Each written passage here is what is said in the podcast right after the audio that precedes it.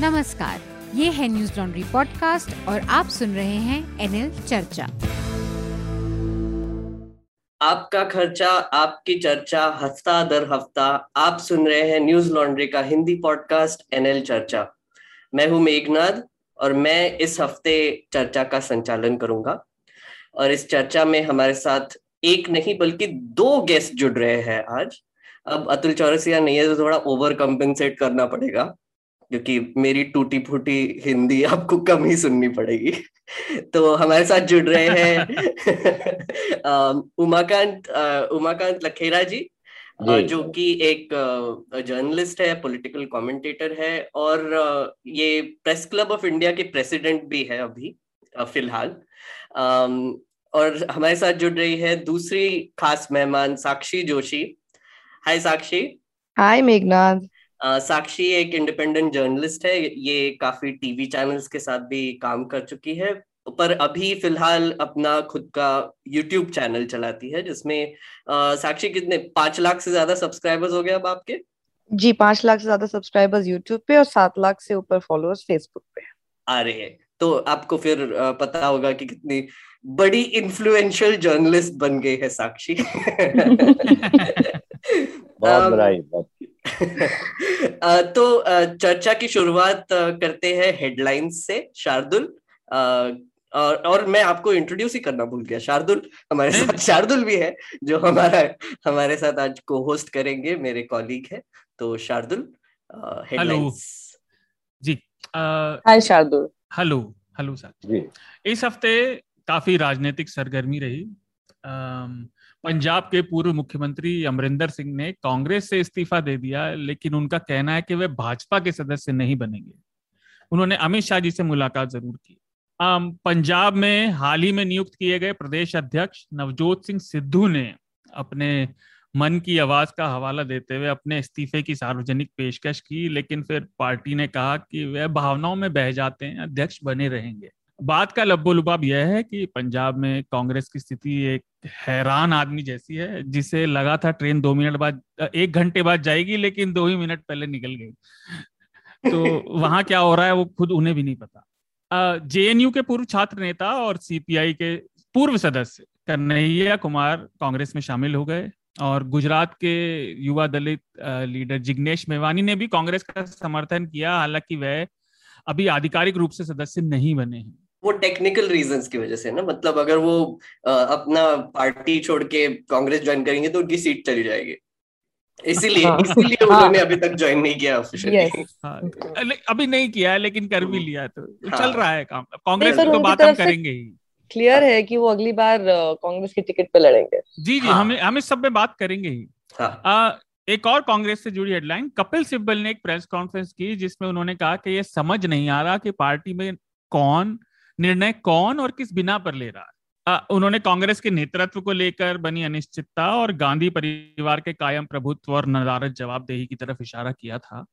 एक और बड़ी हेडलाइन बड़े सालों बाद प्रधानमंत्री नरेंद्र मोदी फिर से एक विदेश यात्रा पर गए, क्वाड के सम्मेलन में, जिसमें भारत, अमेरिका, ऑस्ट्रेलिया और जापान शामिल हैं। ये हिंद और प्रशांत महासागर क्षेत्र में नए सामंजस्य बिठाने की पहल है। अभी ये शेप ले रही है। एक बात खास है, मैं पहले ही बता दूँ, ये मिलिट्री अलायंस नहीं है। ये जनतांत्रिक देशों का एक नया उभरता हुआ समीकरण है और ये देखना पड़ेगा क्या स्वरूप लेता है। ज़ाहिर सी बात है, प्रधानमंत्री मोदी बाहर गए तो इंटरनेट पर बैठे कुछ लोगों ने फेक न्यूज़ भी चलाई, जिसमें से एक में प्रधानमंत्री मोदी को धरती की आखिरी और सबसे बेहतरीन उम्मीद न्यूयॉर्क टाइम्स के हवाले से बताया गया। बाद में न्यूयॉर्क टाइम्स ने स्पष्टीकरण दिया कि उन्होंने ऐसी कोई खबर नहीं चाहिए छापी है। और इसके बारे में विशेष टिप्पणी मेघनाथ करेंगे मैं केवल इतना कहना चाहूँगा वह बेशर्मी की हद है यार मतलब मेरे दिमाग में एक ही बात आई है देख के कि हमारे व्हाट्सएप अंकल सब बोल रहे होंगे कि हाँ तो फेक है तो क्या हुआ? इंडिया को तो प्राउड बना ही दिया ना इन लोगों ने। तो मैंने सोचा कि फेक है तो क्या हुआ? अभी शान तो बढ़ रही है ना देश की। मेरा बस चलता तो इनके माथे पे टैटू कर देता फेक एंड प्राउड पर चलिए कोई बात नहीं। आ, पिछले हफ़्ते टिप्पणी नहीं आ पाई थी जिसके लिए हम क्षमा चाहते हैं, मीडिया रंबल चल रहा था, लेकिन पिछले हफ़्ते भी एक हृदय विदारक घटना हुई थी और वो ज़रूरी भी है जाननी। असम में लोगों से अवैध कब्जा हटवाने के लिए पुलिस की फायरिंग में दो लोग मारे गए और उसमें से एक वीडियो बाहर आया जिसमें पुलिस के साथ जो अटैच फोटोग्राफर था पुलिस की गोरी से मरे मोइनुल पर कूद रहा था और उसे मार रहा था। एक और, पुलिस से जुड़ी दो आखिरी खबरें भी हैं। उत्तर प्रदेश के मुख्यमंत्री आदित्यनाथ के क्षेत्र गोरखपुर में एक होटल में उनके भाजपा के quote unquote fan Manoj Gupta की जान पुलिस की चेकिंग के दौरान चली गई। हत्या हम इसे नहीं कह रहे क्योंकि अभी आरोप है हत्या का और लेकिन ये इल्ज़ाम छह पुलिस कर्मियों पर ही लगा है। आ, उसमें एक वीडियो भी बाहर आया जिसमें गोरखपुर के डीएम और एसएसपी मनोज की पत्नी और परिवार को रिपोर्ट लिखाने से होने वाली परेशानियाँ और दिक्कतों का हवाला देकर सुलह करने के लिए कह रहे हैं। हम्म। और हम बात करेंगे पर कुछ पुलिस वाले जो इसमें नामजद हैं वो पहले से काफ़ी मशहूर हैं। और वो भाग गए ना? छह लोग सभी नहीं भागे वो आएँगे। एक आखिरी दो हेडलाइन। वायुसेना की एक अधिकारी ने एक दूसरे वायुसेना अफसर पर बलात्कार का आरोप लगाया और यह बात बाहर आई कि उन्होंने अपने सीनियर्स को इस बात का रिपोर्ट किया था लेकिन उन्होंने महिला मतलब पीड़िता के ऊपर मामले को दबाने के लिए ज़ोर डाला और उसके बाद पीड़िता पुलिस के पास गई। इतना ही नहीं, पीड़िता का टू फिंगर टेस्ट हुआ जो पूरी तरह से अवैज्ञानिक और दकियानुसी सोच से आता है और सुप्रीम कोर्ट ने उसे सालों पहले बंद भी करवा दिया था। एक आखिरी हेडलाइन उत्तर प्रदेश की एक दूसरी खबर में उत्तर प्रदेश पुलिस ने 150 लोगों के खिलाफ मामला दर्ज किया। उन पर मुख्यमंत्री आदित्य नाथ के द्वारा एक मूर्ति के उद्घाटन में उनके नाम पर कालिक पोतने का आरोप है। अब पुलिस कितना अच्छा काम कर रही है, इन दो से आपको पता चल गया होगा। बाकी हम बात करेंगे थैंक यू शार्दुल चर्चा शुरू करने से पहले दो छोटी छोटी अनाउंसमेंट है। एक न्यूज़ लॉन्ड्री को लेकर और एक जनरल अनाउंसमेंट है। न्यूज़ लॉन्ड्री के फेस मास्क सब हमारे स्टोर पर अवेलेबल है। ये एंटी वायरल वाइट है यूवी स्टरलाइज्ड है और रियूजेबल है और वॉशेबल भी है। तो अगर आपको मास्क खरीदने होंगे तो हमारे स्टोर पर जाइए जो कि www.newslaundry.com/store पे आपको मिलेगा और वहाँ पे आप खरीद सकते हैं। हमारे पास नए टी शर्ट भी आ गए हैं वो भी नहीं, कोई नहीं उनको आप कॉल कर लो इससे आप हमारा बहुत सपोर्ट सपोर्ट होगा। हम्म। और दूसरी जनरल अनाउंसमेंट ये है कि इलेक्टोरल बॉन्ड्स की सेल अभी शुरू हो चुकी है। आज select S B I outlets में आपके पास आप एक जाकर इलेक्टोरल बॉन्ड खरीद सकते हो और अपने पसंदीदा पॉलिटिकल पार्टी को भी खरीद सकते हैं और किसी को पता नहीं चलेगा। मेघनाथ तो आपने कहा कि किसी को पता नहीं चलेगा सिवाय एक अभी तक मैं बता दूँ कि सात हज़ार तीन सौ अस्सी करोड़ रुपए के किसको पैसा आ रहा है उसे भी पता नहीं चलेगा लेकिन हो चुकी है पता चलेगा और शार्दुल क्या आप एक पॉलिटिकल पार्टी खरीदना चाहेंगे? नहीं नहीं भाई कपड़े खरीदने के पैसे नहीं है। पत्रकारिता में ईमानदार पत्रकारिता में पैसा कहाँ?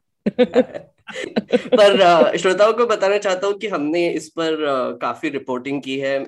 एक, एक, एक दो एक्सप्लेनर भी किए हैं तो वो आप हमारे वेबसाइट पर जाकर देख सकते हैं। इलेक्टोरल बॉन्ड्स क्या होता है और वो कैसे एक मैकेनिज्म है हमारे पॉलिटिकल पार्टीज़ को खरीदने का।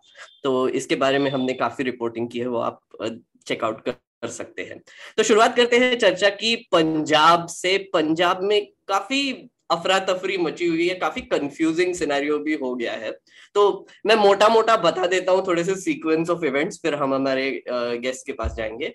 पहली चीज़ तो ये है कि नवजोत सिंह सिद्धू, जो कि पंजाब प्रदेश कांग्रेस कमिटी, जो पीपीसीसी जिसके प्रेसिडेंट थे, उन्होंने रिजाइन कर दिया।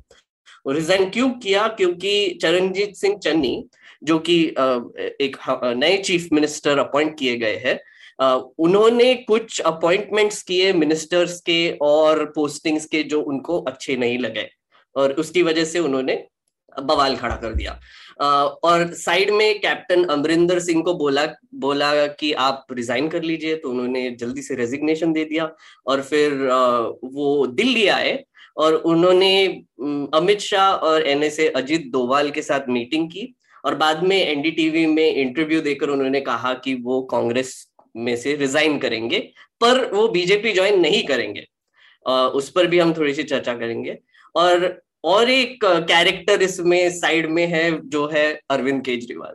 अब अरविंद केजरीवाल ने ये सब अफरा तफरी में एक अपॉर्चुनिटी देखी और उन्होंने पाँच हेल्थ गारंटीज अनाउंस कर दिए प्रेस कॉन्फ्रेंस में।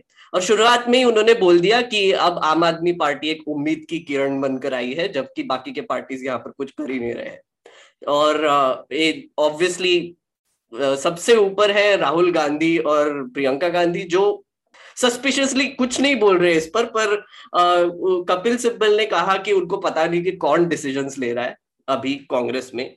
और उसकी वजह से उनके घर के बाहर प्रोटेस्ट भी हुए। तो ये सब एक भूमिका है जनरल की पंजाब में क्या चल रहा है। तो मैं पहले उमाकांत जी के पास जाना चाहूँगा। उमाकांत जी, आप कैसे देख रहे हैं पूरे क्राइसिस को? और एक स्पेसिफिक क्वेश्चन चरणजीत सिंह चन्नी, जो कि इसमें एक बीच में कैरेक्टर है, जो अभी नए चीफ मिनिस्टर है उनका आगे जाके इलेक्शन में कितना इन्फ्लुएंस रहेगा? देखिए पंजाब का जो कांग्रेस क्राइसिस है, वो जो संकट खड़ा हुआ है, उसके लिए मैं तो पूरी तरह जो कांग्रेस पार्टी का जो आला कमान है, उसको जिम्मेदार मानता हूँ। इससे एक चीज़ बहुत स्पष्ट हो रही है कि कांग्रेस आला कमान का राज्यों में, पंजाब जैसे जो राज्य है, जो बहुत महत्वपूर्ण है, उत्तर प्रदेश उत्तर भारत का, और जहाँ कांग्रेस पार्टी पिछले पाँच साल से बहुत मजबूती से वहाँ सरकार चला रही थी, और साढ़े चार साल, कैप्टन अमरिंदर सिंह ने वहाँ सरकार चलाई। हालाँकि पार्टी के भीतर बहुत विद्रोह था उनके खिलाफ और पार्टी उनको लेकर के ये मान रही थी, पार्टी का एक बड़ा तबका ये मान रहा था कि उन्होंने जो वादे कांग्रेस, उनकी लीडरशिप में जब पावर में आई कांग्रेस पार्टी पंजाब में 2017 में तो बहुत सारे वादे किए गए हैं, जिसमें ये भी था कि जो पूर्ववर्ती अकाली दल सरकार थी, उसके खिलाफ भी कई मुकदमे थे, जिसे ड्रग्स कंट्रोल करना, कई तरह के घोटाले, घपले थे, रेत, बजरी माफिया जो पंजाब में बहुत एक्टिव था, शराब कारोबार ड्रग कारोबार, इससे जुड़े हुए तमाम तरह के जो विवाद थे, उन विवादों पर विवादों पर जो है हमेशा ये लगता रहा कि कहीं ना कहीं बहुत बवाल कैप्टन अमरिंदर सिंह के खिलाफ पनप रहा है। और ये बीच में ऐसा लगा कि ये सर सुलझ जाएगा और पूरे पूरे कार्यकाल तक कैप्टन अमरिंदर सिंह के नेतृत्व में चुनाव लड़ा जाएगा और ये एक कहा गया कि भाई हमें नई लीडरशिप कैप्टन अमरिंदर सिंह का विकल्प पंजाब में खड़ा करना चाहिए, क्योंकि जो सत्ता विरोधी जो रुझान है, मुझे लग रहा है कि ये भारतीय जनता पार्टी वालों से कांग्रेस ने सीखा है कि अगर सत्ता विरोधी रुझान किसी मुख्यमंत्री के खिलाफ है तो उसको फ़ौरन चलता कर दो और उसके लिए कोई और लीडर बना दो ताकि उसके चेहरे पर चुनाव ना लड़ा जाए, क्योंकि पंजाब में आम धारणा थी कि देखिए, पाँच साल बाद भी नई सरकार जो बनेगी, उसका चेहरा भी आप कैप्टन अमरिंदर सिंह को बनाएँगे तो बहुत सारे लोग पार्टी का साथ छोड़ देंगे, वोटर भी पार्टी का साथ छोड़ देंगे, क्योंकि लोग, कैप्टन अमरिंदर सिंह का जो काम करने की जो स्टाइल है, विधायक नाराज़ है, उनके काम नहीं हो रहे हैं तो इस तरह का जो संकट पैदा हुआ और उसकी वजह से इन्होंने एक एक झगड़ा तब शुरू हुआ जब नवजोत सिंह सिद्धू को प्रदेश कांग्रेस कमेटी का प्रधान करने पंजाब में प्रधान बना दिया गया। और उसके बाद जबकि एक दूसरे के एकदम धुर विरोधी, जिसको हिंदी में बोलते हैं, धुर विरोधी दोनों एक दूसरे के थे। और पंजाब में जब से कांग्रेस पार्टी में शामिल हुए नवजोत सिंह सिद्धू तो कभी भी वो कैप्टन अमरिंदर सिंह और उनके संबंध बहुत अच्छे नहीं रहे, क्योंकि कैप्टन अमरिंदर सिंह को लगता था कि ये मेरा कंपिटिटर है, मेरी पूरी राजनीति को ये खत्म कर देगा बुढ़ापे में। तो अब हालत ये है कि एक घालमेल हुआ किसको बनाया जाए, किसको मुख्यमंत्री बनाया जाए तो निश्चित रूप से जो नवजोत सिंह सिद्धू थे, उनकी पसंद पसंद का भी ध्यान रखना था। वो तो खुद ही बनना चाहते थे कि भैया अगर उनको बना दिया जाए, लेकिन कांग्रेस आला कमान को पता है कि भाई अगर एकदम नवजोत सिंधु को एकदम डायरेक्टली कमान सौंप दी जाएगी, रिप्लेस कर दिया जाएगा तो इसका बड़ा बवाल हो जाएगा। कैप्टन अमरिंदर सिंह इसको सहन नहीं करेंगे और बगावत पहले ही कर देंगे। तो उनकी बगावत को रोकने के लिए एक बीच का रास्ता निकाला गया और ना तो नवजोत सिंधु की मर्ज़ी का कोई मुख्यमंत्री बनाया गया, ना कैप्टन अमरिंदर सिंह की को हटा करके और चरणजीत चरणजीत सिंह चन्नी को मुख्यमंत्री बना दिया गया क्योंकि तो दलित चेहरा थे। दूसरे ये है कि वो नवजोत सिंह सिद्धू की पसंद थे। तीसरा ये है कि अगर उनको पसंद नहीं करते तो बाकी दो जो जट सिख दो नेता थे, तीन नेता जो उभर रहे थे, उनको नवजोत सिंह सिद्धू नहीं चाहते थे। तो नवजोत सिंह सिद्धू शुरू शुरू में ये चाहते, ये उनको लगा कि अच्छा हो गया कि भाई एक अपना अपना शिष्य, अपना जो अपने साथ रहेगा, वो उसको मुख्यमंत्री बनाने में कोई परहेज नहीं है और ठीक है, चलता रहेगा काम। और उसमें बचकानी बात ये होगी कि वो जिसको कहते हैं सर मुड़ाते ही ओले पड़ गए और एकदम उनको जब मुख्यमंत्री की गद्दी दे दी गई चरणजीत सिंह चन्नी को तो उन्होंने वो दिल्ली शुरू शुरू में तो एक बार वो दिल्ली आया तो नवजोत सिंह सिद्धू के साथ में थे। और उनकी कांग्रेस आला कमान से राहुल गांधी, प्रियंका गांधी, सोनिया गांधी से कटसी मुलाकात हुई। उसके बाद वापस चले गए, लेकिन जब मंत्रियों के चयन की बारी है जो जो कि मंत्रियों का चयन का जो ऐसा सिलसिला होता है, उसके बाद ब्यूरोक्रेसी का चयन, जो अपॉइंटमेंट्स होते हैं नई सरकार के, उनको लेकर के खींचतान शुरू हुई। कोल्ड वार तीन चार दिन तक चला पंजाब की राजनीति में और वो वो वो कोल्ड वार इतना खतरनाक और इतना घातक कांग्रेस पार्टी के लिए साबित हुआ कि नवजोत सिंह सिद्धू को ही इस्तीफा देना पड़ गया। अब इस्तीफा इस्तीफा जी सॉरी एक छोटा सा इंटरप्शन करूँगा मैं श्रोताओं के लिए। थोड़े से इसमें डिटेल्स भी जोड़ना चाहूँगा। जी जी जो रेजिग्नेशन जो बात कर रहे हैं ना सॉरी रेजिग्नेशन नहीं मतलब वो जो लोग थे जिन जिनका प्रॉब्लम था। तो नवजोत सिंह सिद्धू को तीन लोगों से मेनली प्रॉब्लम था। एक तो राणा गुरजीत सिंह जिनके अगेंस्ट सैंड माइनिंग के एलिगेशन लगे हुए थे पहले। जी जी फिर डॉक्टर राजकुमार वर्का जो कि एक सिद्धू के क्रिटिक ही बोल सकते हैं उनको जी, वो जी. काफ़ी बात करते थे उनके अगेंस्ट और सुखजिंदर सिंह रंधावा जो कि अभी उनको होम होम पोर्टफोलियो मिल गया है। तो वो उनका आई थिंक नाम भी सर्कुलेट हो रहा था ना चीफ मिनिस्टर के लिए जी जी रंधावा जी का नाम सर्कुलेट हो रहा था और वो जो पावरफुल सिख लीडर है पंजाब के जेट पॉलिटिक्स के और उनके relation hmm. Captain Amarinder Singh के भी हटाने में वो भी शामिल थे ऐसा नहीं था कि वो शामिल नहीं थे लेकिन एक कंप्रोमाइजिंग ये कहा गया कि भाई अगर मुख्यमंत्री की नहीं चलेगी हुआ क्या कि चरणजीत सिंह चले जब दिल्ली आए और कांग्रेस पंजाब में चार पाँच चार पाँच छह दिन से ये चर्चा चल रही थी कि कैप्टन अमरिंदर सिंह तो बड़ा नवजोत सिंधु का बड़ा खास आदमी है और जैसे ऐसे ही नवजोत सिंह सिद्धू पर का उनके पीछे बरद हस्त है उन पर और जो बॉडी लैंग्वेज बता रही थी चरणजीत सिंह चन्नी की कि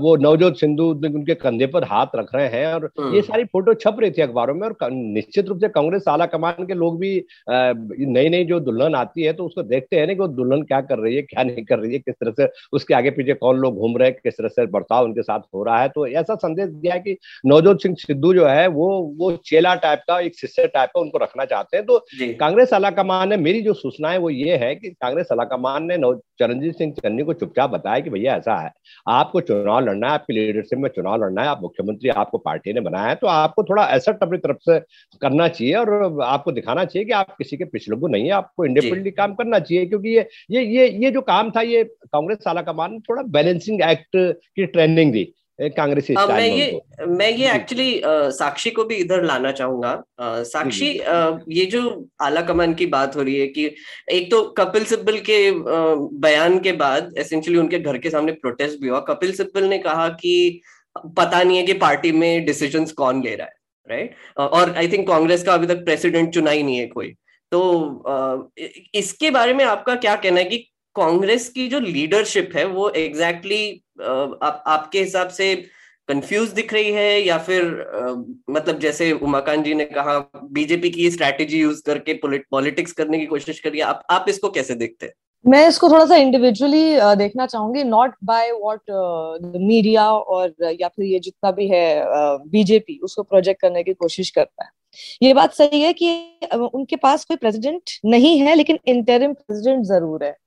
कपिल सिब्बल उस पार्टी के बहुत सीनियर लीडर हैं, उनको बल्कि और ज़्यादा रिस्पेक्ट उस चीज़ की करनी चाहिए। और वो ऐसे लीडर हैं जिनको जब सरकार थी तो मंत्री थे, तब तो नहीं उन्होंने इस तरह के वॉइसेस अपने सामने रखे, तब तो नहीं वो ट्वीट करके कुछ बोल देते थे, तब तो नहीं वो प्रेस कॉन्फ्रेंस करके कुछ भी बोल देते थे।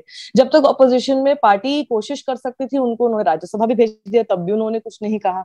अब दिक्कत ये है कि ये जो डेमोक्रेटिक वैल्यूज़ और ये तो डेमोक्रेसी है, हम लोग कुछ भी बोल सकते हैं, इसका जो ये नाप तोल कर इस्तेमाल किया जा रहा है सीनियर लीडर्स द्वारा ये किसी का कोई फ़ायदा नहीं कर रहे हैं, फ़ायदा कर रहे हैं तो अपने ओपोनेंट का, कांग्रेस का ये नुकसान ही कर रहे हैं। अगर इनको लग रहा है कि जी हम लोग बहुत कंसर्न है। कंसर्न आप तब होंगे पार्टी के लिए। बिल्कुल डेमोक्रेसी बहुत ज़रूरी है किसी भी संस्थान में, किसी भी संगठन में। लेकिन दिक्कत क्या है ना, देखिए बीजेपी और कांग्रेस में बहुत बेसिक डिफरेंस है। डिफरेंस है डिसिप्लिन और इनडिसिप्लिन का। और डिसिप्लिन मैं ये नहीं कह रही कि जी सब लोग बहुत ज़्यादा उद्दंड है या फिर कुछ है। बात यह है कि डेमोक्रेसी के नाम पे कांग्रेस के जितने भी लीडर्स हैं उनको लगता है कि उनकी डेमोक्रेसी का मतलब ये हुआ कि वो कहीं पर भी कुछ भी उलझलुल बोल सकते हैं, कहीं पर कुछ भी लिख सकते हैं मीडिया से जब चाहे वो कुछ भी बयानबाजी कर सकते हैं। आप कभी बीजेपी के कोई भी लीडर्स के बारे में बता दीजिए, किसी ने इस तरह की बयानबाजी की जबकि पंजाब में जो फैसला हुआ है, वो कांग्रेस का बहुत बड़ा फैसला है। अब आप उसको कंपेयर करके देख लीजिए, क्या नरेंद्र मोदी की हिम्मत है इस वक्त आदित्यनाथ को यूपी से हटाने की, जबकि उनके खुद के लीडर्स खुद के एमएलए ने अपनी कंसर्न वॉइस की हैं वो खुश नहीं है। योगी आदित्यनाथ और नरेंद्र मोदी के बीच में क्या चल रहा है? लेकिन पॉलिटिकली अगर देखा जाए नरेंद्र मोदी नहीं कर सकते काम। और आपने देखा है कि योगी आदित्यनाथ ने जब उन्होंने अपना आदमी भेजा नरेंद्र मोदी का आ, ने अपना आदमी भेजा तो उन्होंने क्या किया योगी आदित्यनाथ ने उनके साथ? कोशिश ये चल रही थी कि शायद एक एक सॉरी एक छोटा सा इंटरप्शन करना चाहूँगा यहाँ पे। आपने कहा कि एसेंशियली उनके ओपोनेंट्स को ही फ़ायदा हो रहा है। पर हम्म। एक आई थिंक ये जो बेसिक डिफरेंस है कांग्रेस और बीजेपी का ये आई थिंक इम्पोर्टेंट भी है जैसे Uh, मुझे लगता है कि एक पॉलिटिकल पार्टी में डिसेंट भी होना चाहिए इंटरनल डिसेंट होना चाहिए नहीं डिसेंट होना चाहिए मेघनाथ मेरा मैंने वही कहा शुरुआत में मैंने कहा था डेमोक्रेसी होनी चाहिए और डिसेंट हम्म। से मुझे प्रॉब्लम नहीं है डिसेंट हम्म। के तरीके क्या होते हैं मेघनाथ? आप भी एक संग, आप आप एक संस्थान में काम कर रहे हैं। मैं तो पॉलिटिकल पार्टी की बात ही नहीं कर रही। आप एक संस्थान में काम कर रहे हैं। अगर आप किसी भी संस्थान में काम करते हैं उसके कुछ तो रूल्स एंड रेगुलेशन पॉलिसीज़ होती है विच यू फॉलो कितने बजे आपको आना है कितने बजे आपको क्या काम करना है क्या आप बाहर बोल सकते हैं? आप अंदर अपनी इंटरनल मीटिंग में ज़रूर हाँ। बहुत सी बातें रखेंगे कि हमको अपने आप को कैसे ग्रो करना चाहिए इन सारे इश्यूज़ को हमको कैसे एड्रेस करना चाहिए बहुत इश्यूज़ होंगे मेघनाथ मतलब आपके हिसाब से ये ऐसे ही हो गया कि जैसे फॉर इंस्टेंस मुझे कोई न्यूज़ लॉन्ड्री के किसी से प्रॉब्लम है तो मैं जाके उसके बारे में ट्वीट कर दूँगा तो एग्जैक्टली exactly. इसके इस, अब मुझे वो आदमी से बात करना चाहिए इंटरनली सीईओ से या फिर मैनेजमेंट से बात करना चाहिए कंसर्न तभी दिखेगा हाँ. मेघनाथ अगर आपको अपने संगठन से प्यार है प्रॉब्लम हम्म। मैं जो बता रही थी आपको डिफरेंस कांग्रेस और बीजेपी के अंदर प्रॉब्लम यह है कि बीजेपी के ज़्यादातर जो लीडर्स है, भले ही बंगाल में उन लोगों के साथ उल्टा ही हो रहा है जो भी हो रहा है, लेकिन वैसे उनको जहाँ पर भी देख लिया जाए, जितने उनके लीडर्स हैं, चाहे वो कितना भी मतलब खुंदक में आ जाते हो, उनको कुछ नहीं मिल रहा, महत्वाकांक्षा उनकी भी है, लेकिन संगठन उनके लिए ज़्यादा बड़ा होता है। अब यहाँ लिसनर्स को मैं बताना चाहता हूँ संगठन बोला, देश नहीं बोला, इसलिए बहुत ज़्यादा उछले ना। संगठन की बात कर रही हूँ। कांग्रेस के साथ प्रॉब्लम ये है। हाँ कभी पता चला संगठन को सीधे देश के साथ जोड़ देंगे। कांग्रेस के साथ प्रॉब्लम ये है कि कांग्रेस में जितने लीडर्स हैं, उनकी महत्वाकांक्षाएँ सबसे ज़्यादा बड़ी। उनके लिए संगठन उतना इंपॉर्टेंट नहीं दिखता है उनके एक्शंस में उसका सबसे बड़ा कारण ये दिखाई देता है, जब तक आप पार्टी में जब तक आप सरकार में थे, सत्ता में थे, तब तक तो आपको सोनिया गांधी, राहुल गांधी सब कुछ बहुत अच्छा लग रहा था। तब तक आपकी हिम्मत नहीं थी उनके खिलाफ कुछ बोलने की। तब तक आप प्रेस कॉन्फ्रेंस करके नहीं बोल रहे थे कि जी सीडब्ल्यू किया जाए, तब आप कैसे उनसे एड्रेस कर रहे थे? आप उनके पास मिलने जाते थे, आप उनसे बात करते थे। आज जब आपको लग रहा है कि आपके पास कुछ नहीं है, लेकिन आपकी सत्ता भी रहनी चाहिए, क्योंकि आपको साइडलाइन कर दिया गया है। क्यों? बीजेपी में क्या साइडलाइन नहीं किया है? सारे सीनियर लीडर्स को, उन लोगों का भी तो मार्गदर्शक मंडल बन रहा है। अब अमरिंदर सिंह वहाँ जाके करके रहे हैं? क्या उनको अपनी उम्र याद नहीं रह रही है? वो क्या कर रहे हैं? मतलब वो जाकर मिल रहे हैं। अब आप देखिए जब से उन्होंने छोड़ा अमरिंदर सिंह ने शुरुआत में मुझे भी लगा मैंने कहा मुझे भी लगा कि उनका ह्यूमिलिएशन वाला पोर्शन सही था जो उन्होंने कहा कि एक सीनियर लीडर का ह्यूमिलिएशन किया है वो बिल्कुल सही बात है। वो बात उनको अपने इंटरनली एड्रेस करनी चाहिए। ये नहीं कि रिपब्लिक को जाके इंटरव्यू देना चाहिए। जगह जगह वो घूम रहे हैं तो आपने अपनी सीनियोरिटी कैसे दिखाई? आप अपने एक्शन से अपनी सीनियोरिटी नहीं दिखा रहे हैं। नवजोत सिंह सिद्धू अपनी सीनियोरिटी अपने एक्शन से नहीं दिखा रहे हैं। हम्म। स्कूल का बच्चा की भैया मेरे को मेरी बात नहीं मानी तो फिर एकदम से पसर गया वहाँ पे। बिल्कुल उस टाइप से कर रहा है। एक्चुअली ये बहुत ही इंटरेस्टिंग एनोलॉजी दी आपने। नवजोत सिंह सिद्धू जब भी uh, कोई भी बयान देते हैं फिर कोई भी डिसीज़न देते हैं ऐसे स्कूल चाइल्ड वाली वाइब्स आती है। बेसिकली यही कहना है कि आ, उनको सीएम नहीं बनाया जैसे उमाकांत जी ने भी कहा कि उनको सीएम नहीं बनाया तो फिर अपॉइंटमेंट से प्रॉब्लम हो गया। अभी मैं न्यूज़ पढ़ रहा हूँ फिर से कि आ, उनकी मीटिंग हुई चरणजीत सिंह चन्नी के साथ। आ, हाँ। और उसके बाद कुछ रेजोल्यूशन हुआ पर उसमें भी उनको और प्रॉब्लम दिखाई दिए तो वो भी अब थोड़ा सा बवाल करने की कतार में है जो हम्म। मुझे समझ में आ रहा ना मेघना देखिए पार्टी वो जो कह रहे हैं कपिल सिब्बल कह रहे हैं हमें नहीं पता कौन डिसीज़न ले रहे हैं बहुत अच्छा है उन लोगों के लिए क्योंकि फिर हम्म। क्या होगा फिर सीधे सीधे अक्यूज करने का मौका मिलेगा इतने समय से पार्टी बिना किसी लीडर के चल रही है किसी ने भी आगे स्टेप फॉरवर्ड करने की कोशिश की जी हम लोग लीड करेंगे हम्म। खुद तो बैठ गए हैं साइड में जी ट्वेंटी थ्री बना के लीडरशिप को लेना नहीं चाहता जब तक अगर राहुल गांधी आप कितना बोल लीजिए राहुल गांधी जब तक लीडर थे तब तक उन्होंने तीन राज्यों में जीत दिलाई थी कि नहीं दिलाई थी पंजाब उसमें से था मध्य प्रदेश तो निकल गया उसके बाद छत्तीसगढ़ उसमें से था। उस बीच में कितने सारे गुफअप्स हुए जब से कोई लीडर नहीं है। कौन डिसीज़न ले रहा है? आप जाके उनसे बात कीजिए। आप डिसीज़न मेकिंग में क्यों नहीं है? आपने ऐसा क्या कर दिया इतने समय में जब तक आपको कितना कुछ दिया गया? हम्म। आप ऐसी बयानबाजी करते हैं आप खुले तौर पर जिनके खिलाफ आपके लीडर्स बोल रहे हैं उन लोगों की तारीफ़ करने बैठ जाते हैं कितनी बार। आप भले कह रहे कि मैं कांग्रेस नहीं छोड़ूँगा या फिर मैं बीजेपी नहीं ज्वाइन करूँगा लेकिन बोलता रहूँगा बोलिए। लेकिन आप जाकर बोलिए ना ये कौन सा तरीका क्या ट्विटर पे लिख देंगे या आप प्रेस कॉन्फ्रेंस करेंगे मीडिया को बुला के करेंगे? मीडिया सबसे बड़ा दुश्मन खुद कांग्रेस बताती है हम्म। अपना। तो आप किसको बता रहे हैं? Uh, बिल्कुल साक्षी और मैं यहाँ पे शार्दुल को भी लाना चाहूँगा। शार्दुल uh, आप इस क्राइसिस को कैसे देखते हैं? और एक और स्पेसिफिक क्वेश्चन था जो कि एक, अभी इलेक्शन आने वाले हैं स्टेट के इलेक्शन मतलब पंजाब के नहीं बट काफ़ी इलेक्शन आने वाले हैं, और अभी तो हमको पंजाब में अफरा तफरी दिख रही है, पर उत्तर प्रदेश में भी हो सकता है, काफ़ी जगह पे हो सकता है, क्योंकि नेशनल लीडरशिप में एक थोड़ी सी प्रॉब्लम दिखाई दे रही है हमको। तो आप कैसे देखते हैं कि मतलब आई थिंक मेरे हिसाब से तो कांग्रेस थोड़ा सा पैनिक सिचुएशन में ही लग रहा है कि आगे जाके इलेक्शंस में, जो भी इलेक्शंस आ रहे हैं, उसमें उनका कितना ही वैल्यू है और कितनी ही सीट्स मिलेंगे उनको। तो आप कैसे देखते हैं इसको? देखिए मेघनाथ इसकी कई चीज़ें हैं और एक दो बातों पे मैं साक्षी से डिफर करता हूँ। पहली बात तो इसके बेस में यह है, देखिए जो सब हो रहा है, नेता केवल और केवल अपना नफा नुकसान देखते हैं। उन, बहुत ही कम होते हैं जो आइडियोलॉजी और इस सबसे चलते हैं और वो अधिकतर असफल नेता रहते हैं। भाजपा में स्वराज इसलिए नहीं उठ रहे क्योंकि ये सब बेइज्जती झेलने का परिणाम है, सत्ता में उन्हें भागीदारी मिल रही है। कांग्रेस के साथ ऐसा नहीं है। कांग्रेस एक स्टैंडर्ड पार्टी भी नहीं है। कांग्रेस एक अलग अलग निहित स्वार्थों को संभालने वाली पार्टी है। और इसलिए चुनाव में नुकसान देखते हुए भी लोग अपने हितों की रक्षा कर रहे हैं, क्योंकि वैसे तो उन्हें कुछ होता हुआ दिख नहीं रहा। एक और बात, जो ये जीत मिली थी, ये राहुल की वजह से नहीं, राहुल के बनिस्पत मिली थी, उनके बावजूद मिल गई, है ना? और जो पब्लिक में ये लोग बात कर रहे हैं, इससे मैं उनकी परेशानी समझ सकता हूँ। देखिए, ये लोग बहुत लंबे समय से कांग्रेस में हैं। और इसके सैकड़ों उदाहरण हैं यूपीए टू के टाइम के और उसके बाद के भी 2014 के चुनावों के बाद भी, कि लोगों को राहुल से अपॉइंटमेंट तक नहीं मिलता। हेमंत विश्व शर्मा का तो बहुत मशहूर है कि वो अपॉइंटमेंट ही मांगते रह गए और वो भाजपा में चले गए और भाजपा में उनके जाने के साथ कांग्रेस के हाथ से नॉर्थ ईस्ट भी निकल गया। है क्या कि चन्नी ने अपने राजनीतिक अनुभव से, मैं पंजाब की बात कर रहा हूँ, चन्नी ने अपने राजनीतिक अनुभव से दिखा दिया कि सिद्धू की चुनावी राजनीति में जगह क्या है है ना?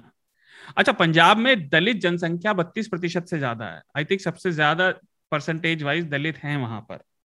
तो रिप्रेजेंटेशन के लिए भी अच्छा स्टेप है। ये लीडरशिप का जब तक ये था, चन्नी को मुख्यमंत्री बनाए जाने तक, क्योंकि अमरिंदर सिंह पोल्स में काफ़ी अनपॉपुलर थे। बार बार ओपिनियन पोल्स में आ रहा था कि जितने कारण उमा उमाकांत जी और साक्षी ने बताए कि अमरिंदर सिंह अनपॉपुलर हैं तो उनका हटना तो निश्चित था, नहीं तो पार्टी हारती, जैसा खबरों में आ रहा था।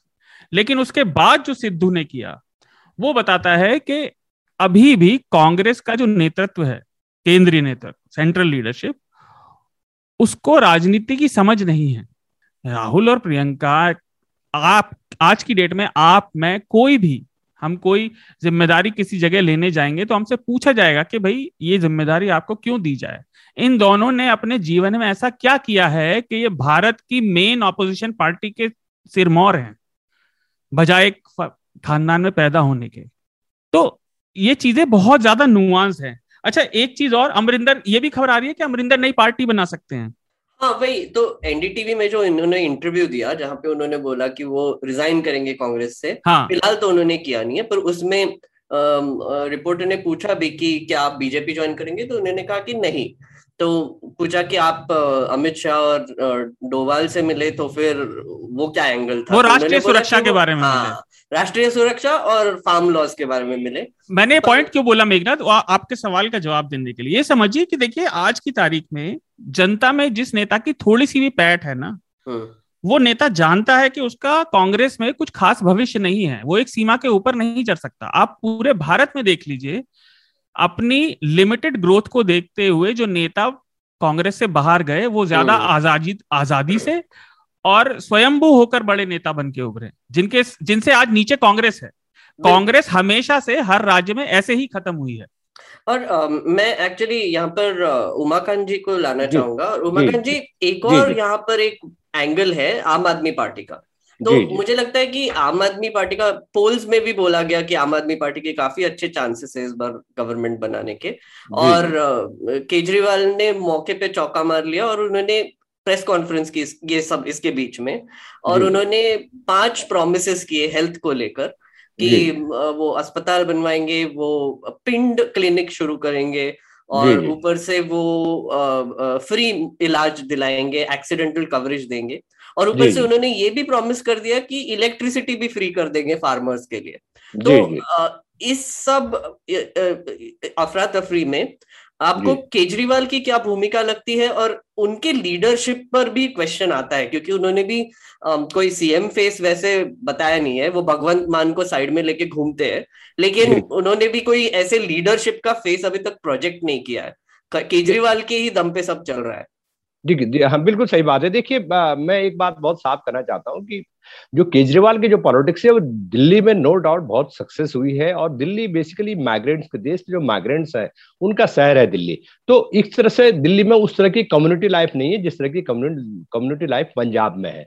और पंजाब में देखिए, जो देहात है, जो फ़ार्मिंग कम्युनिटी है तो उसकी मतलब पंजाब जो है अर्बन अर्बन शहर नहीं है दिल्ली की तरह। वहाँ कई तरह की कॉम्प्लिकेटेड प्रॉब्लम्स है, वहाँ वहाँ ड्रग्स की एक बहुत बड़ी समस्या है। वहाँ ये जो माफिया है, ये बहुत ड्रग ये जो रेत बजरी माफिया वो बहुत बड़ी समस्या है। वहाँ और दूसरी बात है कि जो एक सेंटिमेंट्स है जो जो पंजाबियत जिसको कहते हैं सिख सेंटिमेंट्स पंजाबियत ये जो पॉलिटिक्स है उसको हैंडल करने के लिए अभी मुझे लग रहा है कि काफ़ी इंतज़ार करना पड़ेगा। इसलिए कि अरविंद केजरीवाल ने बहुत सक्सेसफुल अटेम्प्ट किया पिछली 2017 के विधानसभा चुनाव में भी और उनके काफ़ी एमएलए वो मेन अपोजिशन पार्टी हमें नहीं भूलना चाहिए कि मेन अपोजिशन पार्टी में पार्टी समय पंजाब में आ, आम आदमी पार्टी है। है लेकिन जो जनरल परसेप्शन है कि अभी जो प्रोजेक्शन क्योंकि आम जो आ, जो अरविंद केजरीवाल है वो खुद सिख नहीं है और वहाँ पर उन्होंने पिछले 2000 पिछला जो जो एक्सपेरिमेंट किया 2016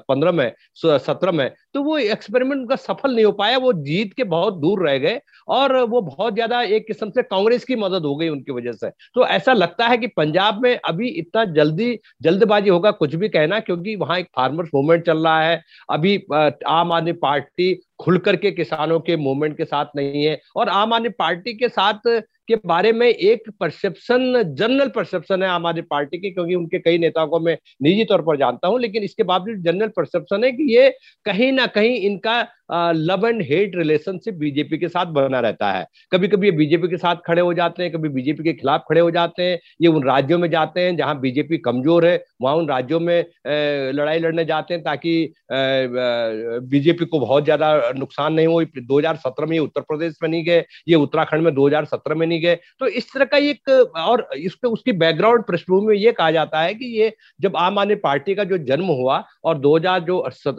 एंटी करप्शन का मूवमेंट दिल्ली में हुआ अन्ना हजारे के आंदोलन में तो उसको पूरी तरह आरएसएस बैकिंग थी आरएसएस की बैकिंग थी उसको। तो तब से लेकर के एक परसेप्शन जो है आम आदमी पार्टी के बारे में इस तरह से बना हुआ है और उन्होंने राज्यसभा में भी जो दो लोगों को लेके आए तो उनके बारे में भी बहुत अच्छी धारणा नहीं उन्होंने जो प्रशांत भूषण और, और तमाम तरह के जो योगेंद्र यादव वगैरह जो जमीनी नेता थे वो सब छोड़ के चले गए उनको। तो ऐसा लगता है कि ये दो लोग जैसे बीजेपी में दो लोग एक लोग फैसला करते हैं ऐसी आम आदमी पार्टी भी एक किस्म से अपने एक कोटरी के भीतर काम करती है और वो कुछ ऐसे नारे उछाल लेती है, जैसे बिजली फ्री होगा, पानी फ्री होगा। तो ये जो फ्री पॉलिटिक्स है, इसको भी बहुत ज़्यादा लोग स्वीकार नहीं करते हैं। दिल्ली में तो लोगों ने स्वीकार कर लिया कोई ज़रूरी नहीं है कि इसको यूपी में लोग स्वीकार करें, क्योंकि वहाँ की समस्या अलग है। उत्तराखंड में भी ये जा रहे हैं, उत्तराखंड में भी ये फ्री बिजली की बातें फ्री फ्री फ्री बिजली की बातें कर रहे हैं। अब इंटरेस्टिंग बात क्या है? उत्तराखंड में कि वहाँ वहाँ एसी तो चलते नहीं है ज़्यादातर गाँव में। तो लोगों का बिल जो है, एक सौ, डेढ़ सौ, दो सौ रुपये आता है। मेरा गाँव भी उत्तराखंड में है। वहाँ मेरा बिजली का बिल एक सौ अस्सी रुपए मैंने आता है। तो मुझे एक सौ अस्सी रुपए देने में छूट दे करके तो मैं आम आदमी पार्टी का सपोर्टर तो नहीं हो जाऊँगा ना। वहाँ पलायन है वहाँ की समस्याएँ अलग अलग हैं। प्रत्येक स्टेट की समस्याएँ अलग अलग हैं। तो ये कहना कि ये कहना कि केवल एक कुछ जुमले उठाने से कोई आपको सपोर्ट कर देगा बिल्कुल नहीं करेगा। आपको और भी चीज़ें देखनी पड़ेंगी। एजुकेशन महिलाओं का हम्म। जीवन स्तर लॉ एंड ऑर्डर आपकी गवर्नेंस दिल्ली में दिल्ली में तो आपके पास कुछ है ही नहीं। दिल्ली में तो आपके पास कुछ है ही नहीं आपके पास ना लैंड है ना पुलिस है कुछ है ही नहीं आपके पास। हम्म, हम्म, तो दिल्ली में तो आम आदमी पार्टी की जो सरकार है वो किस्म से एक म्यूनिसिपल गवर्नमेंट है वो। एक ये बहुत इंटरेस्टिंग पॉइंट था आपका उमाकांत जी कि बेसिकली दिल्ली का जो पॉलिटिकल टेम्पलेट है जो जो भी मैनिफेस्टो उन्होंने दिल्ली में लिया वो आप वैसे के वैसे छाप के दूसरे स्टेट्स में नहीं लेके जा सकते। एसेंशियली वहाँ के प्रॉब्लम्स अलग होंगे और आपने बिल्कुल सही कहा पंजाब एक बॉर्डर शेयर करती है पाकिस्तान के साथ तो और उनके पास अब पुलिस भी आएगी तो फिर वो एक बहुत ही अलग किस्म का एडमिनिस्ट्रेटिव चैलेंज भी हो जाएगा उनके लिए। बिल्कुल, बिल्कुल. शार्दुल सॉरी साक्षी और और शार्दुल दोनों से आपसे टिप्पणी चाहूँगा। एक तो आम आदमी पार्टी के बारे में उनके भूमिका के बारे में, और दूसरी बात यह है कि कांग्रेस तो छोड़ ही दो, बीजेपी और फार्म लॉज को लेकर अगर आप कुछ टिप्पणी करना चाहे, पंजाब के इलेक्शन में फार्म लॉज कैसे ये जो फार्म प्रोटेस्ट चल रहा है उसका क्या इफ़ेक्ट होगा और क्या फॉल आउट होगा उसका पॉलिटिकल फॉल आउट पंजाब में जैसे आप फार्म लॉज की बात कर रहे हैं तो देखिए फार्म लॉज की वजह से ही अच्छी खासी कांग्रेस के पास एक जिसे कहते हैं कि बना हुआ एक प्लेटफॉर्म था, क्योंकि सेंटर में उनकी सरकार नहीं थी। और उन लोगों के लिए बहुत सी चीज़ें ऐसी थी कि वो अपने लिए सुनिश्चित कर सकते थे। लेकिन हम ये जिस तरह से देख रहे हैं कि उनकी इंटरनल फाइटिंग और जो सब कुछ भी चल रहा है, उसकी वजह से ऐसा लग रहा है कि बोलते हैं ना कि मतलब कई लोग हैं जो कि कुल्हाड़ी पे अपना पैर मारते हैं तो कांग्रेस ढूंढ ढूंढ के कुल्हाड़ी लेकर आती है और अपने पैर को उसके ऊपर जाके मार देती है।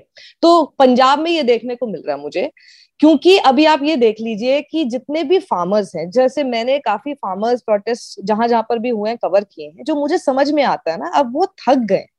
और ज़ाहिर सी बात है, दस महीने हो गए हैं, ग्यारहवा महीना ये शुरू हो गया है वो भी चाहते हैं कि अब ये इसका कुछ सोल्यूशन हो। और सोल्यूशन ऐसा जिसको कि वो थोड़ा सा अपनी जीत बता के सामने रख सके। अब आप उनको कितने समय तक बोलेंगे कि जी, अभी देखिए यूपी में चुनाव है, पंजाब में चुनाव है, थोड़ा रुक जाए थोड़ा रुक। लेकिन उसके बाद भी क्या होगा? पंजाब में किसकी सरकार आएगी तो आपके लिए क्या करेगी? अब एक तरफ़ पंजाब में अगर हम देखें, हमने अभी आम आदमी पार्टी की बात करी ली है तो उसको मैं ज़्यादा टच नहीं करती। कांग्रेस और शिरोमणि अकाली दल। शिरोमणि अकाली दल आप ये देख लीजिए कि शिरोमणि अकाली दल के भी खिलाफ उनके पास इतना क्या है? क्योंकि शिरोमणि अकाली दल ने तो शुरुआत में उनके लिए भैया हरसिमरत कौर को रिजाइन करवा के ये दिखा दिया कि भैया हम आपके साथ भी हैं। तो उतना नेगेटिव परसेप्शन जिस पार्टी के खिलाफ वहाँ पर था बहुत ज़्यादा नेगेटिव वो तो वहाँ पर है ही नहीं, जैसे कि बीजेपी बाकी ये जितने लोग हैं, सब लोगों ने पूरी पूरी कोशिश कर ली। कांग्रेस का अपना अच्छा खासा एक कंपटीशन आम आदमी पार्टी से हो गया है। अब जैसे अभी उमाकांत जी कह रहे थे, मैं थोड़ा सा उसमें डिफर करती हूँ, क्योंकि मैंने कई जगह पे सुना है कि ये जो इनकी आम आदमी पार्टी की फ्री बिजली वाली जो बात है, इसका इम्पैक्ट पड़ रहा है। इसका इम्पैक्ट मैं ये नहीं कह रही कि हो सकता है कि सरकार बनाने में इम्पैक्ट पड़ जाए but people are thinking about it और लोग उसके बारे में बात करते हैं। और जहाँ पर ये बात हो रही है जैसे कि अगर बोल रहे हैं कि जी जहाँ पर बीजेपी कमज़ोर है वहाँ जा रहे हैं। उत्तराखंड में तो बीजेपी कमज़ोर नहीं है। वहाँ तो कांग्रेस और बीजेपी के बीच में डायरेक्ट फाइट है वहाँ पर भी ये लोग चले गए हैं। गुजरात में तो बीजेपी कमज़ोर दो हज़ार सत्रह दो हज़ार दो हज़ार सत्रह की बात की थी। अच्छा। दो हज़ार सत्रह की बात है जी। अभी भी जैसे हाँ अभी भी ये लोग जैसे इस इसका जो है आ, सामने ऐलान करते हैं। गुजरात में भी ये लोग चले गए हैं गोवा में ये लोग जा रहे हैं। पंजाब में ये लोग ऑलरेडी इन रोड अपनी क्रिएट अच्छी खासी कर चुके हैं। कि आज लग रहा है कि मतलब बहुत अच्छा कंपटीशन दे रहे हैं, कुछ भी हो सकता है। दिल्ली में ये बीजेपी को नहीं आने देते। हैं जिस समय पर अरविंद केजरीवाल ने दिल्ली हार बनाई है, उस समय बहुत बड़ा वैक्यूम पूरी मोदी लहर के बीच में बहुत बड़ा था दिल्ली में क्रिएटेड कांग्रेस तो नहीं आने वाली थी। तब भी उसने बीजेपी को दूर रखा हुआ, वो भी तब जब लॉ एंड ऑर्डर ही नहीं है इनके पास। तो इन लोगों की बहुत सी स्कीम्स और जिसमें की फ्री बिजली है, ये बहुत लोग कॉपी करते हुए दिखाई देते हैं। और मैंने बंगाल में भी देखा कि ममता बनर्जी भी एक आध दिन की जो पॉलिसीज़ थी, वो वहाँ पर कॉपी करते हुए दिखाई दे रही थी। तो ऐसा नहीं है कि इनकी इनकी चीज़ों की बात नहीं होती। ऐसा भी नहीं है कि लोग इनको लेना नहीं चाहते। मैं आपको बताऊँ फैक्ट यही है, दिल्ली में तो फैक्ट यही है और यही चीज़ अब धीरे धीरे बाकी राज्यों में भी जाएगी। वो लोग जो कि नेशनल लेवल पर बीजेपी को वोट करते हैं, वो क्यों स्टेट इलेक्शन में, दिल्ली के इलेक्शन में आम आदमी पार्टी को वोट करते हैं? क्योंकि उनको अपना सीएम चाहिए अरविंद केजरीवाल। यस वहाँ पर ये इशू ज़रूर है कि जिस तरह से हमने अभी नाम की बात की, एक चेहरे की बात की, पर ये मुझे लगता है कि हर पार्टी में है।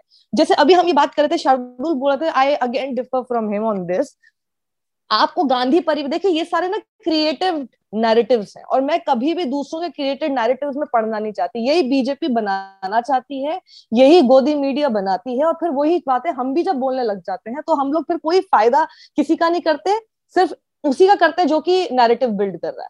गांधी परिवार क्या है? आप बता दीजिए बीजेपी में कोई भी प्रेसिडेंट बन सकता है जो आरएसएस से से अलग हटके है। आरएसएस क्या है? आरएसएस भी तो परिवार है। ये लोग कौन है? जो लोग बीजेपी में डिसीज़न ले रहे हैं, कौन है? बताइए, अगर अमरिंदर सिंह को प्रॉब्लम हो रही है, हमें नहीं पता कौन डिसीज़न ले रहा है। आप बता दीजिए कि बीजेपी में कोई एक ऐसा नेता बता दीजिए जो ये कह सके खुले आके, खुले तौर पर, कि जी हमारी पार्टी में कौन डिसीज़न ले रहा है, हमें नहीं पता। बोल सकता है, कोई किसी की हिम्मत है? आपके सामने बैठ के ऑफ़ द रिकॉर्ड ज़रूर बोल देंगे। किसी की हिम्मत नहीं है सामने आके, किसी के भी इस बारे में आके बोलने की। किसी को नहीं पता क्या कि मोदी के बीच में क्या प्रॉब्लम थी, लेकिन क्या योगी ने या क्या मोदी ने पब्लिकली कहीं पर इस बात का ज़ाहिर किया?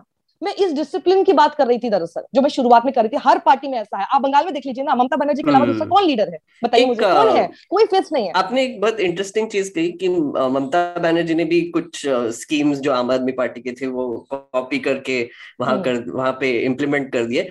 और ये ना चीज़ एक्चुअली आम आदमी पार्टी के बारे में भी बोल बोली जा सकती है क्योंकि अभी जो हेल्थ आईडी जो नरेंद्र मोदी ने लॉन्च किया है वो पहले आम आदमी पार्टी ने वो आइडिया फ्लोट किया था और अभी कुछ पायलट प्रोग्राम्स भी चलाए थे दिल्ली में तो हम्म। उनकी जो स्कीम्स है वो काफ़ी हद तक Uh, क्योंकि बेसिक नीड्स के बारे में जैसे एजुकेशन हेल्थ और uh, uh, बिजली जैसे बेसिक नीड्स के बारे में तो फिर वो हम्म। मैं मैं मैं आई थिंक अग्री करता हूँ कि वो काफ़ी पॉपुलर हो भी सकते हैं शार्दुल मैं आपको यहाँ पे लाना चाहूँगा और इस ये साक्षी ने एक बहुत इंटरेस्टिंग चीज़ बोली कि आरएसएस क्या है वो तो एक परिवार ही है। तो मैंने एक बहुत ही फनी चीज़ पढ़ी थी आ, कि कांग्रेस एक परिवार है जिसमें लोग परिवार के साथ रहते हैं और हम्म। आरएसएस एक ऐसा परिवार है जिसमें लोग परिवार छोड़ के एक नया परिवार बना रहे हैं। तो, तो शार्दुल आपका आपका एक आखिरी टिप्पणी उसके बाद हम यूपी की तरफ़ जाएँगे। जी देखिए वो साक्षी का अपना मत है और सबको अपना मत रखने का अधिकार है। मैं ऑन प्रिंसिपल अपने पर्सनल कभी बहस में नहीं पड़ता, क्योंकि बहस का कोई नतीजा नहीं निकलता, किसी भी बहस का। पर आम आदमी पार्टी और उससे जुड़ी चीज़ें, देखिए फिर मैंने कहा, नेता केवल और केवल नफा नुकसान देखते हैं, है ना? और जो आपने बात कही, मुझे साक्षी का उदाहरण अच्छा लगा, उन्होंने मुझसे बेहतर दिया, मैं भी कांग्रेस पार्टी के लिए मैंने लिखा था। मुझे लगता है कांग्रेस का नेतृत्व ना शायद बाजीगर देख रहा है, कि जीते जीताए चुनाव को कैसे हार जाए। कुछ स्टाइल मारे कुछ स्टाइल मारे। अभी अब देखिए, आम आदमी पार्टी एक नया दल है और सभी दल अपना प्रभाव और सत्ता बढ़ाना चाहता है। ये कहाँ तक ठीक है कि लोग भाजपा को हराने के लिए अपने हितों की तिलांजलि देते हैं? कांग्रेस कुछ समय पहले तक सत्ता में थी तो उन्हें तब भी कुछ नहीं मिल रहा था। ये तो राजनीति है। राजनीति में कोई नेकी और त्याग करने के लिए नहीं आता। ये उम्मीद रखना भी गलत है। अच्छा बाकी सभी पार्टियाँ भी, अब मुझे ऐसा लग रहा है, कांग्रेस का खात्मा चाह रही है, क्योंकि किसी के एवज में तो बढ़ेंगी ना वो। ऐसा तो नहीं कि कोई नया उनका सपोर्ट बेस तैयार हो जाएगा। भाजपा का सपोर्ट बेस पक्का है, क्योंकि अभी वो सत्ता में है, वो अपने बेस को जो हम काफ़ी बात करते हैं बेस को लगातार वो सर्व करती रहती है। तो साक्षी ठीक कह रही है। आम आदमी पार्टी का आपने जो पॉइंट उठाया, ममता बनर्जी वाला भी, ये ठीक है कि बिजली और शिक्षा के मुद्दे चुनावी मुख्य धारा में आ रहे हैं, और इससे कोई मना नहीं कर सकता। लेकिन जिन ओपिनियन पोल्स को देखते हुए कांग्रेस ने अमरिंदर को हटाया, वही ओपिनियन पोल्स कह रहे हैं कि आप चुनाव जीत सकती है।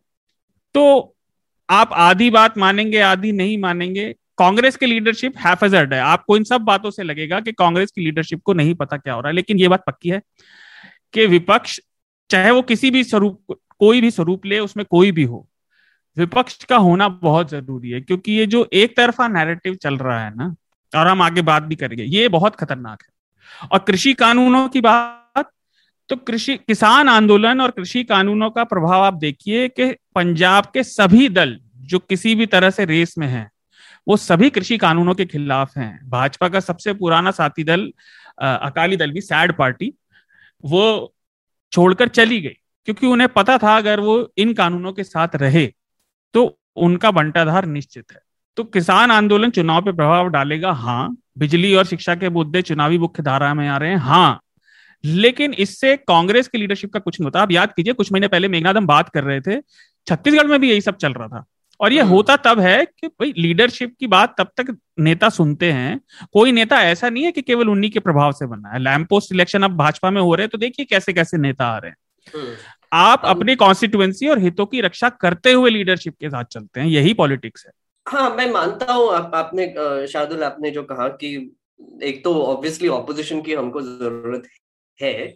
um, पर मैं भी एक्चुअली साक्षी के सा, साक्षी से भी थोड़ा सा अग्री करना चाहूँगा हाँ. कि एक भाजपा ने जो क्रिएट किया और हुआ जो नैरेटिव है उससे हमको थोड़ा दूर ही रहना तो चाहिए। क्योंकि मैं मैं पहले भी कह चुका हूँ कि ये जो सीएम फेस या फिर प्राइम मिनिस्टर फेस का जो कॉन्सेप्ट है ये बहुत ही प्रेसिडेंशियल कॉन्सेप्ट हाँ. है जो यूएस में होता है। यहाँ पर हम पहले पार्टी चुनते हैं और फिर पार्टी जो है वो एक अपना फेस चुनकर उनको सीएम या पीएम बनाती है। आप और हम तो इस बारे में बात करते रहते हैं कि चुनाव मुद्दों पर होने चाहिए और हर ज़िले के मुद्दे अलग होते हैं भाई। बिल्कुल एब्सोल्युटली और इसी को लेकर मैं ये टॉपिक यहाँ पर खत्म करूँगा और उत्तर प्रदेश की तरफ़ जाऊँगा। हमारे पास समय भी थोड़ा सा कम है। मैं साक्षी के पास जाऊँगा इसके बारे में।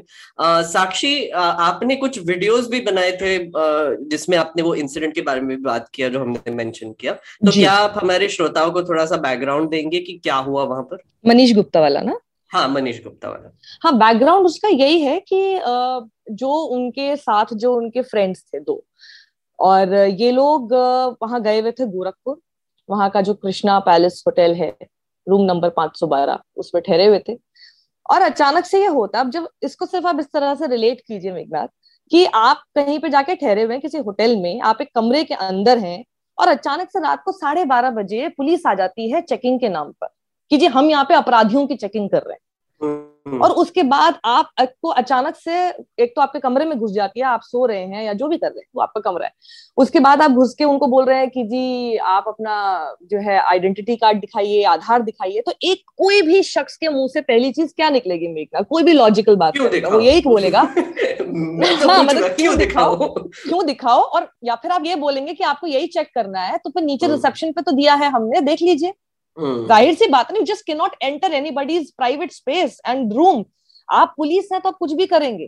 तो हम्म। वो वहाँ पे घुस गए उन्होंने उस उस शख्स ने सीधे यही बोला मनीष गुप्ता ने सीधे बोला कि जी आपने नीचे रिसेप्शन पे चेक कर लेते ना आप। हम्म, इसी बात पे पुलिस वाले जो उनका वर्जन है जो उनके दोस्त थे कि उन्होंने मारना पीटना शुरू कर दिया। पुलिस की तो यही होता है कि जी पुलिस से जबान लड़ा रहा है। पुलिस से बोलेगा ज़्यादा तेरे पर जबान आ रही है बड़ा हो गया तू ऐसे उन्होंने मारना पीटना शुरू किया और वो अपनी जो पिस्टल की बट तक से मार रहे थे। ऐसा कैसे हो सकता है? एक कमरे में छह पुलिस वाले हैं और अचानक से एक आदमी इस तरह से गिर जाता है कि फिर उसकी थोड़ी देर बाद डेथ हो जाती है। ऐसा कैसे हम्म, होता है? हम्म। जो अच्छा भला अपने कमरे में सो रहा था पहली बात है तुम उसके कमरे में क्यों गए? हम्म। संदिग्ध बता रहे हो आप उसको किस बात का संदिग्ध है? आप कह रहे हो कि ये संदिग्धों के कमरे में गए थे। किस बात के संदिग्ध थे? तीसरी चीज़ तो बाद में सामने आई है कि वो आदमी उनको ये बता रहा था कि मैं तो मैं तो योगी का फ़ैन हूँ और मैं मैं और मैं गोरखपुर में उनका जो विकास का काम देखने आया था। तो हम्म। विकास का काम बहुत बढ़िया से पुलिस ने दिखा दिया उसको। और हम्म। मनीष गुप्ता जो है मनीष गुप्ता और उनके जो दोस्त दोस्त थे उन लोगों के साथ मारपिटाई की थप्पड़ वगैरह मारे जिसमें से मनीष गुप्ता को ज़्यादा चोट आई। उनको फिर उन्होंने एक प्राइवेट हॉस्पिटल में जाके भर्ती कराया जहाँ पर उनकी हालत और खराब हो गई तो उन्होंने फिर बाद में बीआईडी में भर्ती कराया। जब तक वो बीआईडी लेकर गए he was declared brought dead अब ये पूरा पोस्टमार्टम रिपोर्ट में भी यही कहा है ना कि उनको हाँ, पीटा गया। सिर पे उनके शरीर पर चोट चोट चोट किसी के गिरने से नहीं आ सकता। किसी के सिर्फ़ ऐसे गिरने से नहीं आ सकता। और आप सस्पेक्ट बता के किस बात का सस्पेक्ट मतलब आप लॉ एंड ऑर्डर को वो करने मुझे तो मतलब पूरा सीन ऐसा लग रहा है जैसे पता नहीं घर कमरे में घुस के आप वसूली करने आए थे क्या? रात के साढ़े बारह हम्म। बजे। क्या कर रहे थे आप? नहीं ये ये एक्चुअली साक्षी ये बहुत ही इम्पोर्टेंट चीज़ है उसमें कि एक और, एक और चीज़ पुलिस के दायरे की बात आ जाती है कि पुलिस पुलिस का इन्वेस्टिगेशन का दायरा कितना होना चाहिए? यहाँ पे तो गुंडों की तरह बिहेव कर रहे हैं। और आई थिंक उनके तीन थे तीन हाँ, बिल्कुल। तीन के नाम एफआईआर में अज्ञात के नाम से डले हुए। हम्म और ये भी ये भी बोला गया कि वो जो पुलिसमैन थे वो ड्रंक थे मतलब दारू पीकर आए थे। उनके फ्रेंड्स ने ये एलिगेशन लगाया। एग्जैक्टली एग्जैक्टली और, और पुलिस ने उल्टा बोला कि ये लोग ड्रंक थे। नहीं वो अपने कमरे में ड्रंक हो सकते हैं। हम्म। पहली चीज़ ये है हाँ, कि वो अपने कमरे में ड्रंक हो सकते हैं। वो अपने कमरे में वो लोग कोई ड्यूटी नहीं कर रहे हैं। आप हम्म। आ रहे हैं यूनिफॉर्म में और ये ड्यूटी पर है। हम्म। आप ड्रंक नहीं हो सकते। उनकी वाइफ ने कहा कि हमने कहा था कि इनका आप अल्कोहल टेस्ट करा लीजिए। उन्होंने कहा नहीं नहीं अल्कोहल टेस्ट जैसा कुछ नहीं होता है। कुछ नहीं कराया। और आप फिर इन्वेस्टिगेशन अगर पुलिस ही कर रही है तीन लोगों को आपने पहले ही भगा दिया। जिनमें से एक सिंह है अब सब लोग हम्म। सिंह सरनेम के ऊपर सवाल उठा रहे क्योंकि वैसे योगी के ऊपर आरोप लगता है ठाकुरवाद के जैसे वो अखिलेश यादव के ऊपर यादवों को ऊपर बढ़ाने का लगाते हैं तो भैया ये सिंह जी कहाँ भाग गए। और तीन लोगों के नाम ऐसे हैं जो कि अज्ञात रखा हुआ है। अगर पुलिस वाले हैं आपके साथ है वो अज्ञात कैसे हो सकते हैं? जरा बिल्कुल। और आ, साक्षी सॉरी मैं उमाकांत जी और शादुल को भी लाना चाहूँगा यहाँ पर। जी, मुझे जी, जी. थोड़ा सा इस पर आ, एक तो एक जगह पे प्राइम मिनिस्टर और योगी आदित्यनाथ बोल रहे हैं कि Uttar Pradesh is a model for the world law and order में। या फिर हमारे यहाँ पे तो अब बहुत लॉ एंड ऑर्डर अच्छा हो गया। और दूसरी तरफ़ ये ऐसा इंसिडेंट हो जाता है जहाँ पर ये आई I मीन mean, ये पुलिस गुंडों की तरह ही बिहेव करती है। मतलब एक हमको तो पता ही है और मैं मुझे ये रिपीट करना भी लगता है कि मतलब थोड़ा सा बासी हो गया है कि उत्तर प्रदेश की पुलिस एक गैंग की तरह बिहेव करती है। एनकाउंटर्स करती है ये ऐसे घुस जाती है कार्रवाई करने लगती है और शार्दुल ने एक और हेडलाइन जो बताई कि 150 लोगों के खिलाफ उन्होंने एक एफआईआर भी दर्ज कर दी है क्योंकि उन्होंने नाम योगी आदित्यनाथ का नाम पेंट कर दिया। तो एक और उमाकांत जी सॉरी एक एक बहुत ही मज़ेदार इंसिडेंट हुआ था कुछ साल पहले, मैं वो बताना चाहूँगा। पोटेटो फार्मर्स ने प्रोटेस्ट किया था और उनका एक प्रोटेस्ट का ये मेथड था कि वो योगी आदित्यनाथ के सीएम के घर के सामने पोटेटोज डंप कर देंगे। और वो उनका एक प्रोटेस्ट फॉर्म था। तो उसके बाद योगी आदित्यनाथ ने ऑर्डर दिया कि दस हज़ार फोन्स को टैप करके ये लोगों को ढूंढा जाए और उनको पनिश किया जाए। तो मतलब रिसोर्सेज जो है वो स्टेट के जो लॉ एंड ऑर्डर के वो इस पर खर्च हो रहे हैं। और ऊपर से जो पुलिस है वो उसका बिहेवियर तो आपको दिख ही रहा है। उमाकांत जी आपको इस पर क्या कहना है? जी जी, देखिए, मैं मैं मैं आपको एक बता दूँ कि आप थोड़ा सा इस पे इन्वेस्टिगेशन भी कर लीजिएगा। इलाहाबाद हाई कोर्ट था, आज से मैं समझे मैं उसमें कॉलेज में पढ़ता था, तीस साल पुरानी बात है। तो तीस पैंतीस साल हो गए इस बात को। तो ए एन मुल्ला साहब, एक हाई कोर्ट इलाहाबाद के जज थे, अरविंद नारायण मुल्ला, जो मुझे उनका पूरा नाम याद आ रहा है। तो उन्होंने एक एक जजमेंट में, इसी तरह की जजमेंट में लिखा था कि उत्तर प्रदेश की जो पुलिस है, वो पुलिस नहीं, एक ऑर्गेनाइज्ड गैंग है गुंडों का। ये उन्होंने अपने जजमेंट में ऑर्डर में लिखा था। और आज की सूरत में ये बदली नहीं है। गाजियाबाद से लेकर के, नोएडा से लेकर के, आप किसी भी डिस्ट्रिक्ट में चले जाइए, सबसे बड़ा करप्शन माफियाओं के साथ स्मगलर के साथ क्रिमिनल के साथ, और जो करप्ट ब्यूरोक्रेट के साथ जो सिंडिकेट है उत्तर प्रदेश में, ऐसा ऐसा इसकी मिसाल मिलना बहुत मुश्किल है। टाइम्स ऑफ़ इंडिया के एक बहुत बड़े जर्नलिस्ट हैं, उनका एक प्लॉट कब्जा कर रखा है गाजियाबाद में। वहाँ एक कोई मिस्टर, कोई मंत्री है, मैं उनका नाम नहीं लूँगा, उनका कोई भतीजा प्रॉपर्टी डीलर है, उसने उनकी उनका प्लॉट किसी और को बेच दिया, वहाँ किसी फौजी का घर बन गया। उन्होंने दो, वहाँ एफ़ आई आर की पुलिस भी केस रजिस्टर किया। दो जो जो इन्वेस्टिगेटिंग ऑफिसर थे वो दो दो लाख रुपए खा गए उस उस जो पार्टी जिसने घर बना लिया वहाँ प्रॉपर्टी डीलर से, जो मंत्री का रिश्तेदार है। और वो उन्होंने केस को, मेरे को भी, मेरे को इसलिए पता था कि मैं उस केस की इन्वेस्टिगेशन कर रहा था तो हैरत अंगेज खबर है। मैं कहता हूँ, आज भी कहता हूँ कि उत्तर प्रदेश पुलिस गुंडों का संगठित गिरोह है। ये अखबार वाले कुछ जो सत्ता से सत्ता से इनकी नजदीकियाँ होती हैं, जो पुलिस आती है, वो पुलिस बिहेव करती है पॉलिटिकल पार्टी का कार्यकर्ता बनने का। नेताजी मंत्री जी ट्रेन से उतर रहे हैं, एयरपोर्ट से उतर रहे हो, ये उत्तर, ये जो एनसीआर की जो पुलिस है, जो गाजियाबाद और नोएडा की पुलिस है, इनका एक ही काम है कि ये जो दिल्ली में, ये सारा इनका जो ऑपरेशन दिल्ली से होता है, मुख्यमंत्री दिल्ली आ रहे हैं तो डेढ़ सौ पुलिस वाले नोएडा और गाजियाबाद से एयरपोर्ट आ जाएँगे उनको कौन सी सुरक्षा का खतरा है? ये हर राज्य में ये नहीं कि योगी जी के राज में हो रहा है। ये मुलायम सिंह जी के राज में, अखिलेश के राज में बीस पच्चीस साल से वीर बहादुर सिंह के राज में वो भी हमने देखा है, वीर बहादुर सिंह कर रहा तो ये जो तैनातियाँ होती हैं, ये जो एनसीआर रीजन में, यहाँ सबसे बड़ा कारोबार, सबसे बड़ी पुलिस की जो इनकम है, वो प्रॉपर्टी के डिस्प्यूट्स में पुलिस की सबसे बड़ी इनकम होती है। और पुलिस पुलिस कहाँ से आ गई पुलिस को सवाल ये है कि पुलिस जज कहाँ से बन गई? पुलिस किसी को पकड़ रही है? उससे पैसे खा रही है? ये घर घर की कहानी आप जा करके कहीं भी देख लीजिए और जितनी घटनाएँ, जो क्राइम रिकॉर्ड कहीं हो नहीं रहे हैं, और पुलिस जो है जो से, जैसे मैंने बोला कि झोला उठाने का काम करती है सरकार में बैठे लोगों का। और ये जो सिंडिकेट है, ये सिंडिकेट जो है, धीरे से ये जब तक लोगों में अवेयरनेस होगी, आज योगी आदित्यनाथ की मैं खबर देख रहा था कि उत्तर प्रदेश में जो क्रिमिनल पुलिस वाले हैं, उनको पकड़ा जाए तो साढ़े चार साल पहले से आप क्या कर रहे थे? आपने ये जो क्रिमिनल से आज आपको याद आ गया कि उत्तर प्रदेश में गुंडे और क्रिमिनल्स थाने चला रहे हैं? आप आपको आज याद आ इस बात की। तो आज आज आपको आपको ये सिस्टम बदलने के लिए आपने क्या किया? साढ़े चार साल में ये जो गुंडा पुलिस उत्तर प्रदेश की इसको बदलने के लिए क्या काम किया? ये जो आईपीएस ऑफिसर तैनात हो रहे हैं जातियों के आधार पर ये आपकी सरकार आती है तो जातियाँ बदल जाती हैं। थानों में जातियों के एक एक। एक एक एक एक थाने में एक ही जाति के पंद्रह पंद्रह लोग तैनात हो रखे हैं। पिछली सरकारों में भी इस सरकार में भी। तो ये जातियों की सरकार है या ये जनता की सरकार है? सवाल ये है। तो आप जिस तरह से सिस्टम बनाएँगे जिस तरह से आप सरकार बोएँगे जिस तरह से आप बीज बोएँगे जिस तरह की आप राजनीति करेंगे उसी तरह की आप गवर्नेंस लेके आएँगे। और जब गुंडों को लेकर के और गुंडा और पुलिस इस तरह का संगठित आप गिरोह करेंगे और गुंडों के और पुलिस के समर्थन से जब आप सत्ता में आएँगे तो निश्चित रूप से सत्ता में आकर के आप मेरा साक्षी का या शार्दुल या किसी आपका तो भला नहीं करेंगे ना। गुंडे जो गुंडे अगर सत्ता में आएँगे तो सबसे बड़ी बात क्या हुई है? सबसे बड़ा इंटरेस्टिंग पॉइंट क्या हुआ?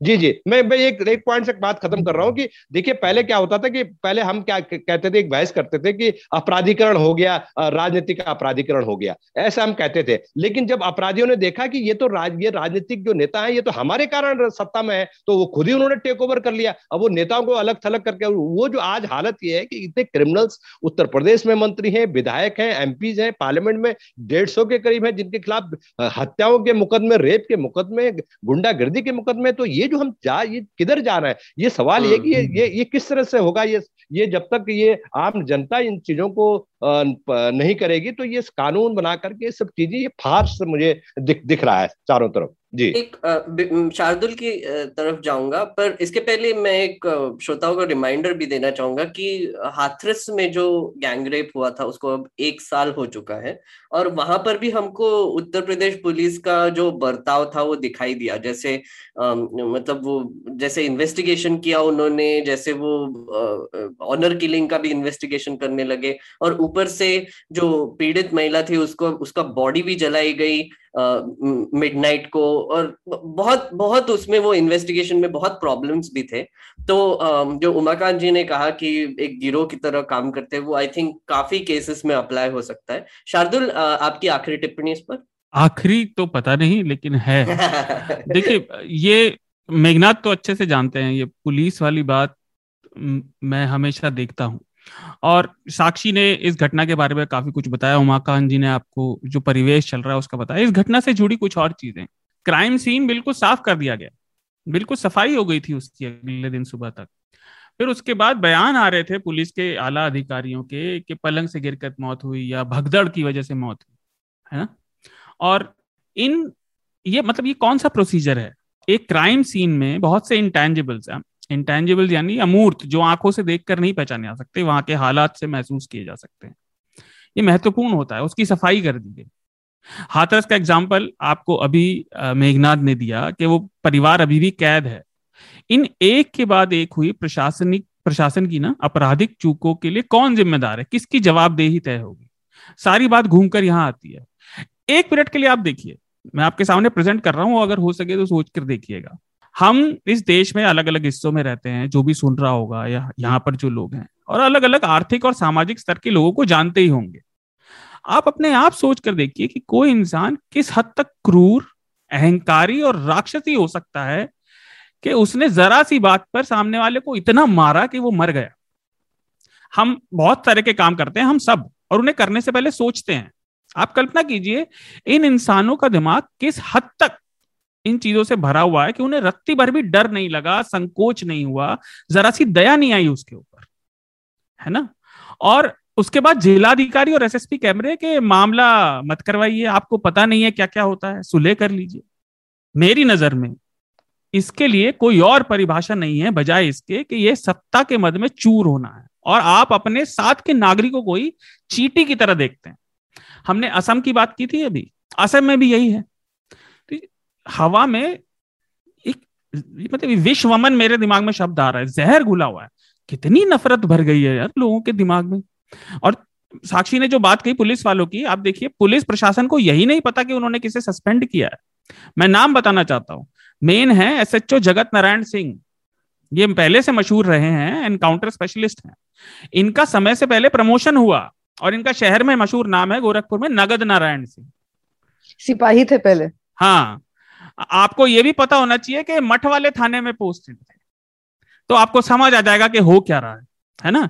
बाकी लोगों के नाम है जो जो एफआईआर में नाम है वो है सब इंस्पेक्टर अक्षय मिश्रा और सब इंस्पेक्टर विजय यादव। तीन पुलिस वाले जो अज्ञात हैं वो अज्ञात हैं लेकिन वो सस्पेंड भी हैं और गजब है उत्तर प्रदेश की पुलिस और प्रशासन जिसे यही नहीं पता कि उसे किस उन्होंने किसे सस्पेंड किया। इनके नाम है sub sub inspector Rahul Dubey head constable Kamlesh Yadav और हेड कांस्टेबल प्रसाद कुमार ये हैं अज्ञात लोग। ये बहुत ही अजीब चीज़ है नहीं? कि जैसे साक्षी ने भी कहा कि मतलब योगी जी के राज में अज्ञात का भी नाम हो गया अब से। वो जैसे नाम बदलने नहीं, के सोच के देखिए हम छोटे अज्ञात का नाम बदल दिया हाँ। मेरे लिए बहुत अचंबित करने वाली बात है माफ़ी चाहूँगा साक्षी में बीच बोल पड़ा। आ, लेकिन मतलब हम चाय पिए कॉफ़ी पिए यार दूसरे के लिए बनाए हम हर बात को सोचते हैं। आपने सामने वाले को केवल ये पूछने पे कि भाई ऐसा क्यों कर रहे हो रात का टाइम है हम कोई हम्म। आतंकवादी हैं जान से मार दिया हम्म। आपके अंदर इंसानियत नाम की चीज़ नहीं बची है पर शार्दुल मैं इसमें एक और बात बताऊँ जो हम लोग मतलब ये बिल्कुल भी हाइपोथेसिस नहीं है ये फैक्ट है और ये बहुत बिटर ट्रूथ है कि ये तो मीनाक्षी गुप्ता और मनीष गुप्ता हैं आप बस फ़र्ज़ करके देख लीजिए ये महराज होता या ये मेहरू निशा होती हम्म। अभी यूएपीए लग चुका होता यही जे एन सिंह जिनकी हम बात कर रहे हैं, जो भाग गए हैं, ये हीरो बना दिए जाते रिवॉर्ड हो चुके होते। यही पूरी जनता, जो कि आज थोड़ा सा शायद थोड़ा सा फील कर रहे हैं मतलब मैं पत्रकारों की बात नहीं कर रही, मैं जनता की बात कर रही हूँ नॉर्मल जो कि खबरें देखते हैं और जब उनको दिखाई देता है कि एक मुस्लिम नेम है तो उसको पहले से ही उस आईने से देखने लगते हैं, उस चश्मे से देखने लगते हैं, आज फील कर रहे हैं, क्योंकि उनके धर्म का आदमी दिख गया है।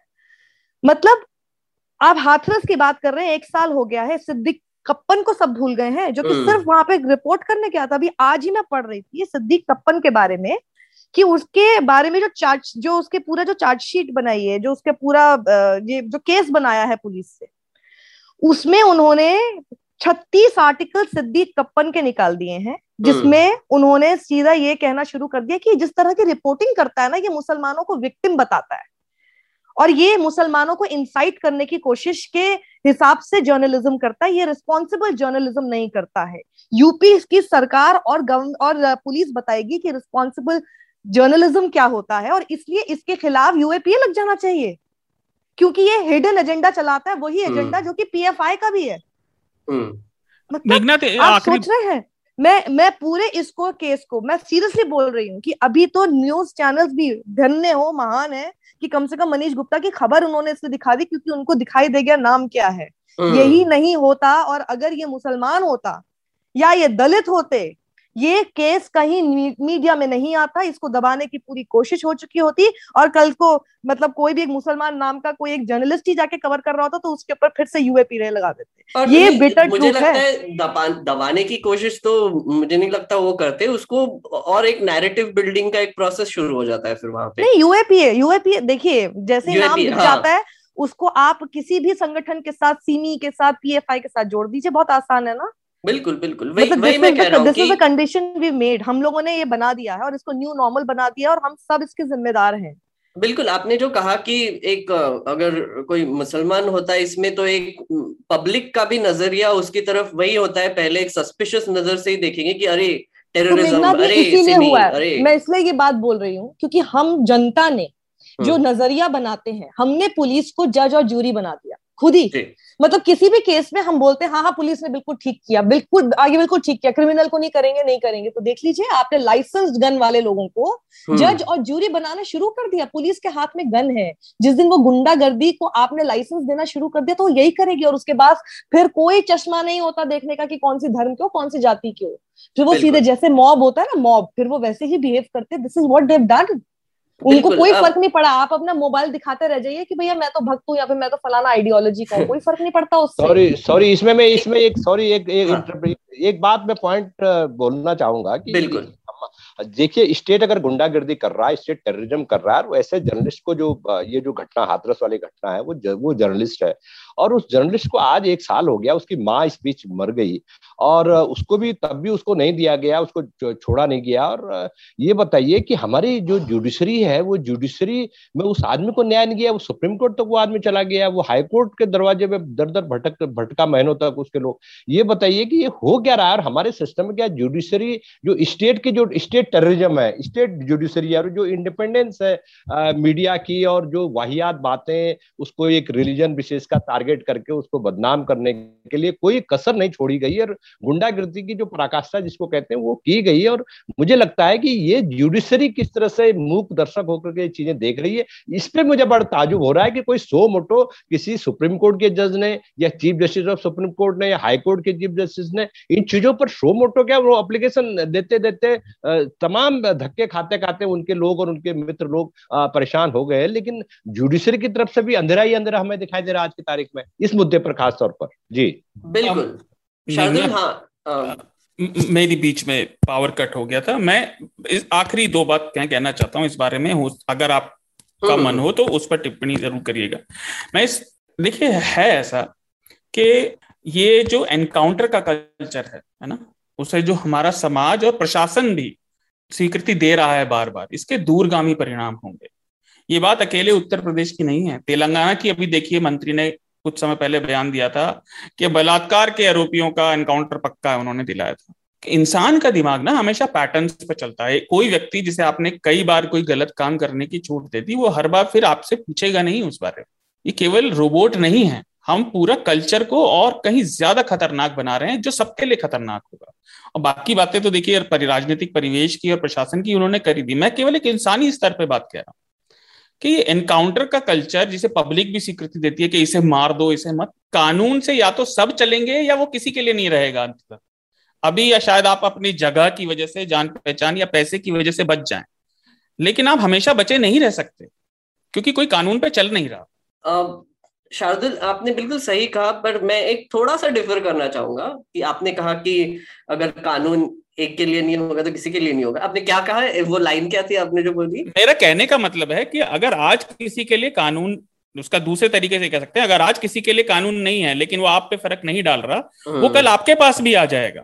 आज आप वही किसी वजह से रह सकते हैं। वही है ना कि बेसिकली जैसे उमाकांत जी ने भी कहा कि हमारे यहाँ पर पुलिस प्रशासन जो है वो एक पॉलिटिकल आर्म है। हाँ. वो एक कोई जो भी पॉलिटिकल पार्टी सत्ता में है वो यूज़ करके अपने ओपोनेंट्स को दबाने का काम करती है और हर स्टेट में होता है तो हाँ. पुलिस रिफॉर्म्स की तो बात आती है कि एग्जैक्टली exactly ये कब खत्म होगा और हमारी पुलिस हमारी रक्षा कब करेगी और एक एक बहुत ही इंटरेस्टिंग एक रिसर्च पेपर है मैं नाम भूल गया उसका पर ये बताता है कि एसेंशियली अगर आप एक पुलिस ऑफिसर को रस्ते पे देखते हो राइट और कोई आपके साथ कोई घटना हुई या फिर ये हुई तो आपके दिमाग में ये होना चाहिए कि अरे मैं ये आदमी के पास जाऊँगा तो मेरा प्रॉब्लम सॉल्व होगा। हमारे यहाँ पे इंडिया में एक्चुअली होता क्या है कि कोई भी अगर क्राइम की घटना दिखी और पुलिस वाला दिख गया तो लोग भागने लगते हैं दूसरी तरफ़। वो कोई पुलिस के पास जाता नहीं है कि भैया हमारी हेल्प करो क्योंकि उनको पता है कि अगर वो जाएँगे तो उनपे भी कार्रवाई हो सकती है। फंसा तो देंगे हाँ। वही फंसा देंगे। कुछ भी हो सकता है। तो हमारे यहाँ पे पुलिस बेसिकली लोगों की रक्षा करने के लिए नहीं है वो पोलिटिकल लोगों की रक्षा करने के लिए। तो मैं एक्चुअली यहाँ पर हमारी चर्चा को खत्म करना चाहूँगा हमारा समय भी खत्म हो गया है। तो मैं रिकमेंडेशंस की तरफ़ बढ़ता हूँ। शार्दुल आप पहले रिकमेंडेशंस देना चाहेंगे? हाँ मैं पहले दे देता हूँ क्योंकि मैं फ़ोन से ज्वाइन किया दोबारा। सबसे पहला तो इस हफ़्ते जो न्यूज़ लॉन्ड्री की टिप्पणी है उसे देखिए बहुत अच्छी है। जो विदेश विज़िट पर प्रधानमंत्री की सब ड्रामा हुआ मीडिया में उसकी क्या हालत है देखिए और बेहतरीन मुझे बहुत अच्छी लगी। दूसरा आ, मैंने एक डॉक्यू सीरीज़ देखी नेटफ्लिक्स पर। हेलो आवाज़ आ रही है? हाँ हाँ जो काफ़ी पहले आ गई थी लेकिन मेरी नज़र में अभी आई। I'll be gone in the dark America में एक बहुत प्रोलिफिक सीरियल रेपिस्ट और किलर को पकड़ा गया था। उसको अभी हाल ही में कुछ साल पहले सजा हुई थी। तो कैसे उसका प्रोग्रेशन हुआ इन्वेस्टिगेशन चला? इनफैक्ट एक जर्नलिस्ट ने उसे परसू किया। तो हॉटस्टार पे आई थिंक मैंने हॉटस्टार पे देखा इसको। एचबीओ की डॉक्यूमेंट्री है राइट हाँ आई थिंक सो हाँ हाँ हाँ। हाँ बहुत बहुत बढ़िया डॉक्यूमेंट्री है। बोलो। आ, तो दूसरा ये है तीसरा आ, एक इंडियन एक्सप्रेस का आर्टिकल है कल ही आया था कि ये जो मैं हमेशा बात करता रहता हूँ पर्यावरण परिवर्तन की वजह से क्या क्या असर पड़ रहे हैं तो ऑटम लीव्स पे पतझड़ में जो पत्ते गिरते हैं उनके रंग और उनकी स्वास्थ्य पे कैसा असर पड़ रहा है उसके क्या दूरगामी परिणाम हो सकते हैं इंडियन एक्सप्रेस में आर्टिकल है कल का। और चौथा हम लोग कॉन्स्पिरेसी थ्योरी फेक न्यूज़ की बात करते हैं एक असली कॉन्स्पिरेसी थ्योरी तकनीक इतनी बढ़ गई है लेकिन हमारे बल्ब और ट्यूबलाइट की उम्र घटती जा रही है। उनमें कुछ इजाफा नहीं हो रहा। ये एक्चुअल कॉन्स्पिरेसी थ्योरी है। वेरिटासियम पर इसका एक बहुत अच्छा वीडियो है। वेरिटासियम एक साइंस चैनल है। उसे देखिए और समझिए कि आपके पास तकनीक से जितने अच्छे बल्ब हो सकते हैं वो क्यों नहीं आते? और कॉर्पोरेट वर्ल्ड कैसे काम करती है अपने हितों के लिए आपके के लिए नहीं। बिल्कुल। आ, साक्षी आप क्या रिकमेंडेशन देना चाहेंगी? कुछ प्रमोट करना चाहेंगे? हाँ एक तो मैं ज़रूर ट्वेल्व थर्टी टू किलोमीटर्स को करना चाहूँगी। उसकी हिंदी में भी बुक आ गई है इंग्लिश में पहले आ चुकी है। हापा कॉलिंस की इंग्लिश में हिंदी में वाणी प्रकाश सॉरी राजकमल प्रकाशन की। और इसके बारे में थोड़ा सा बताइए ना हमको। हाँ मैं बताती हूँ। और डिज्नी हॉटस्टार वीआईपी पर इसकी डॉक्यूमेंट्री आप देख भी सकते हैं। बेसिकली ये पिछले साल जो लॉकडाउन के समय जितने माइग्रेंट लेबरर्स पैदल चल रहे थे। तो हम लोगों ने तो सिर्फ़ छोटी छोटी तस्वीरें जो न्यूज़ चैनल्स पर दिख रही थी पाँच दस मिनट की फुटेज किसी किसी की हमने जो बाइट्स हैं, वो सब सुने थे। ये पूरी डॉक्यूमेंट्री है जो कि गाजियाबाद से सात माइग्रेंट लेबरर्स साइकिल पर बिहार के सहरसा तक जाते हैं। The total distance is twelve thirty two kilometres ये उन लोगों की पूरी जर्नी है नौ दिन की। और उनकी जर्नी में क्या क्या दिक्कतें हुई उस समय पे? अब आप याद करके देखिए कि सब कुछ बंद था और पुलिस कहीं पर भी मिलती थी तो पिटाई कर देती थी। पुलिस के डर से कुछ भी नहीं कर पा रहे थे लोग को, कोई किसी की मदद भी नहीं कर पा रहा था कहीं खाने को नहीं होता था कहीं सोने को कोई जगह नहीं मिलती थी। ये कैसे पहुँचे हैं? तो ये है और इसमें गुलजार साहब ने लिरिक्स लिखे हैं इसके अंदर जो एक आध बहुत ही बढ़िया इमोशनल टचिंग सॉन्ग है। विशाल भारद्वाज जी ने उसका म्यूज़िक दिया है। और मतलब ये बिल्कुल ऐसा है कि आई थिंक आगे चल के कभी भी किसी को अगर बताना हो कि आखिर वो लॉकडाउन था क्या, ये एकमात्र डॉक्यूमेंट्री है जो कि आने वाली सदियों तक बताती रहेगी कि क्या हुआ था उस वक्त देश में। इसके अलावा मैं, क्योंकि अभी एग्ज़ाम टाइम आ रहे हैं मेरे घर में खुद इस वक्त एग्ज़ाम का सीज़न चल रहा है। तो मैं स्टूडेंट्स को मैं बोलना चाहूँगी मेरा पर्सनली फेवरेट कोटा फैक्ट्री मुझे बहुत पसंद था। उसका सीज़न वन हम्म। पहले आया था और अभी सीज़न टू उसका आया है नेटफ्लिक्स पर। वो एक बार ज़रूर देखें थोड़ा सा टाइम निकाल के। मतलब वो आपकी जितनी भी टेंशन है अगर आप थोड़े बहुत प्रेशर में भी हैं वो सब आपका खत्म कर देगा। मुझे लगता है वो जीतू भैया जैसा एक टीचर सबकी लाइफ में होना चाहिए। एग्ज़ाम टाइम के दौरान।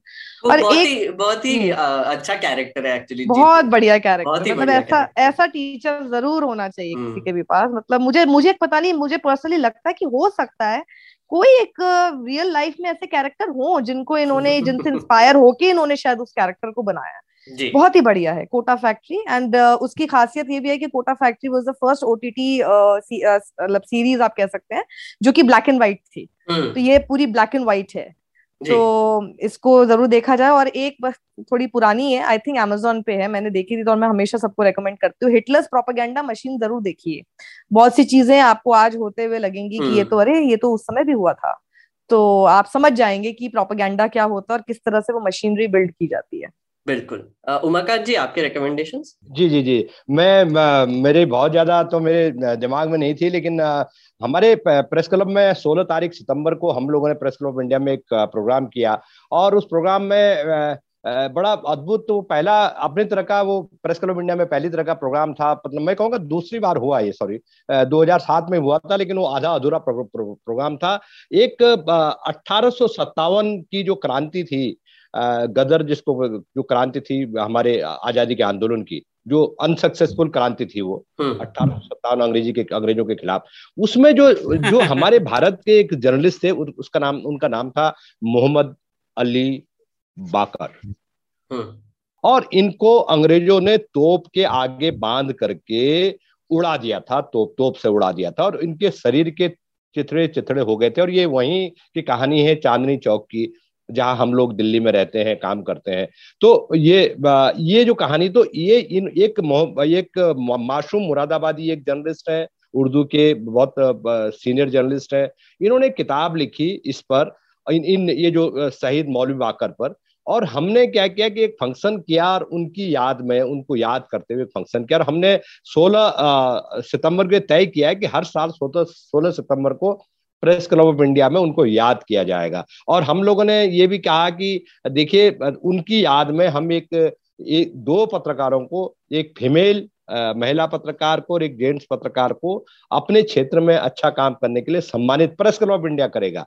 इस साल से हमने उसकी शुरुआत की हालाँकि अवार्ड हमने इस बार नहीं दिया किसी ने उसको स्पॉन्सर किया क्योंकि हमने कोई जूरी नहीं बनाई थी।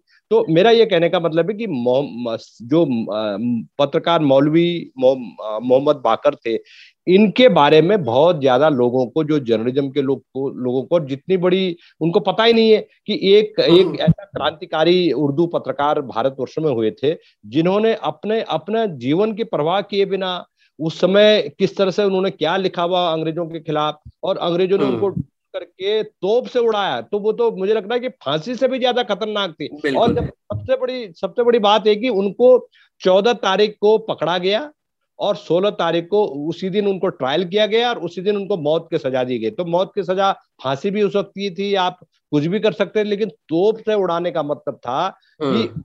कि कितना जघन्य और कितना क्रूर जो है उनको सजा दी गई। तो ये ये मासूम मुरादाबादी की जो पुस्तक है अठारह की क्रांति और उर्दू उर्दू पत्रकारिता।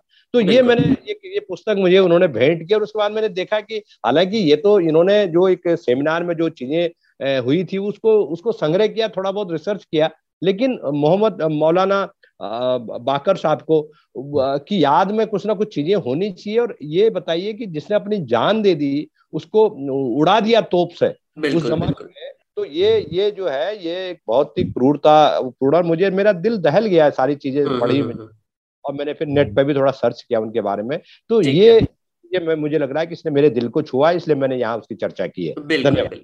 थैंक यू मेरे रिकमेंडेशंस uh, uh, थोड़े से दो हफ़्ते हो गए तो काफ़ी जमा भी हो गए थे। मैंने जोजी जोसेफ की किताब उठाई थी, मैंने पिछले चर्चा में भी बोला था तो वो खत्म कर लिया। बहुत ही बढ़िया किताब है।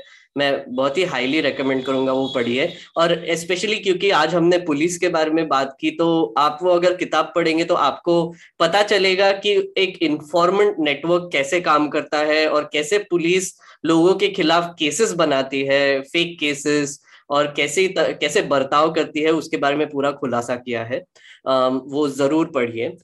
एक मैं वीडियो रेकमेंड करना चाहूँगा, Junoon a stage for theatre एक यूट्यूब चैनल है, उस पर मुंबई लोकल विथ वरुण ग्रोवर नाम का एक वीडियो है। ये एक घंटे चालीस मिनट का एक लेक्चर है एक्चुअली वरुण ग्रोवर का, कि कॉमेडी एज डिसेंट पे, कि कॉमेडी क्या रोल प्ले करता है डिसेंट पे बहुत ही बढ़िया लेक्चर है और वरुण ग्रोवर है तो आप, आपको एकदम एक घंटा चालीस मिनट तक पकड़ के रखते हैं तो ज़रूर देखिए। दूसरा एक डॉक्यूमेंट्री अभी अमेजोन पर आई है the giant beast that is the global economy मैं आपको अगर याद होगा, बिग शॉर्ट नाम की एक मूवी थी जिसको आई थिंक ऑस्कर नॉमिनेटेड भी थी। उनके मेकर्स ने एक ग्लोबल इकोनॉमी पे सीरीज़ बनाई है डॉक्यू सीरीज़ बहुत ही फनी है और बहुत ही इंटरेस्टिंग है।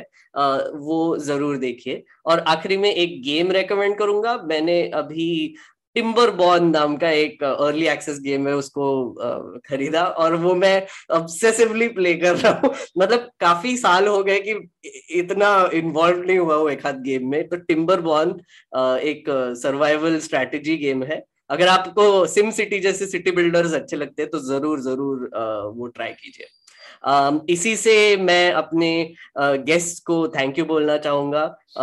और अपने श्रोताओं को भी बोलना चाहूँगा कि अगर आपको आज़ाद पत्रकारिता को सपोर्ट करना है तो न्यूज़ लॉन्ड्री को सब्सक्राइब कीजिए। साक्षी जैसे इंडिपेंडेंट जर्नलिस्ट का काम आप सपोर्ट कीजिए। उमाकांत जी जैसे लोगों को सपोर्ट कीजिए और पत्रकारिता को आप जगाए रखिए। थैंक यू न्यूज़ लॉन्ड्री को ज़रूर सब्सक्राइब करें। मेरा बहुत फेवरेट प्लेटफॉर्म है पोर्टल है। इनका यूट्यूब पर मैं ज़्यादातर शोज़ हमेशा देखती हूँ। इनकी रिपोर्ट्स में हमेशा फॉलो करती हूँ। इनके कुछ रिपोर्टर्स बहुत बेहतरीन काम करते हैं। सब लोग बहुत मेहनत करते हैं। बहुत बड़ी टीम नहीं होगी आई एम श्योर लेकिन एकदम बढ़िया काम कर रहे हैं उम्दा काम और कोई एड नहीं लेते हैं। तो सिर्फ़ आप ही के हाँ। पैसे पर भरोसा करते हैं इसलिए इनको प्लीज़ सब्सक्राइब कीजिए और सपोर्ट कीजिए। Thank you Sakshi thank you Sakshi thank you Umakant ji बहुत धन्यवाद बहुत धन्यवाद। नमस्कार। न्यूज़ लॉन्ड्री के सभी पॉडकास्ट ट्विटर आई और दूसरे पॉडकास्ट प्लेटफॉर्म पे उपलब्ध हैं। खबरों को विज्ञापन के दबाव से आज़ाद रखें न्यूज़ लॉन्ड्री को सब्सक्राइब करें।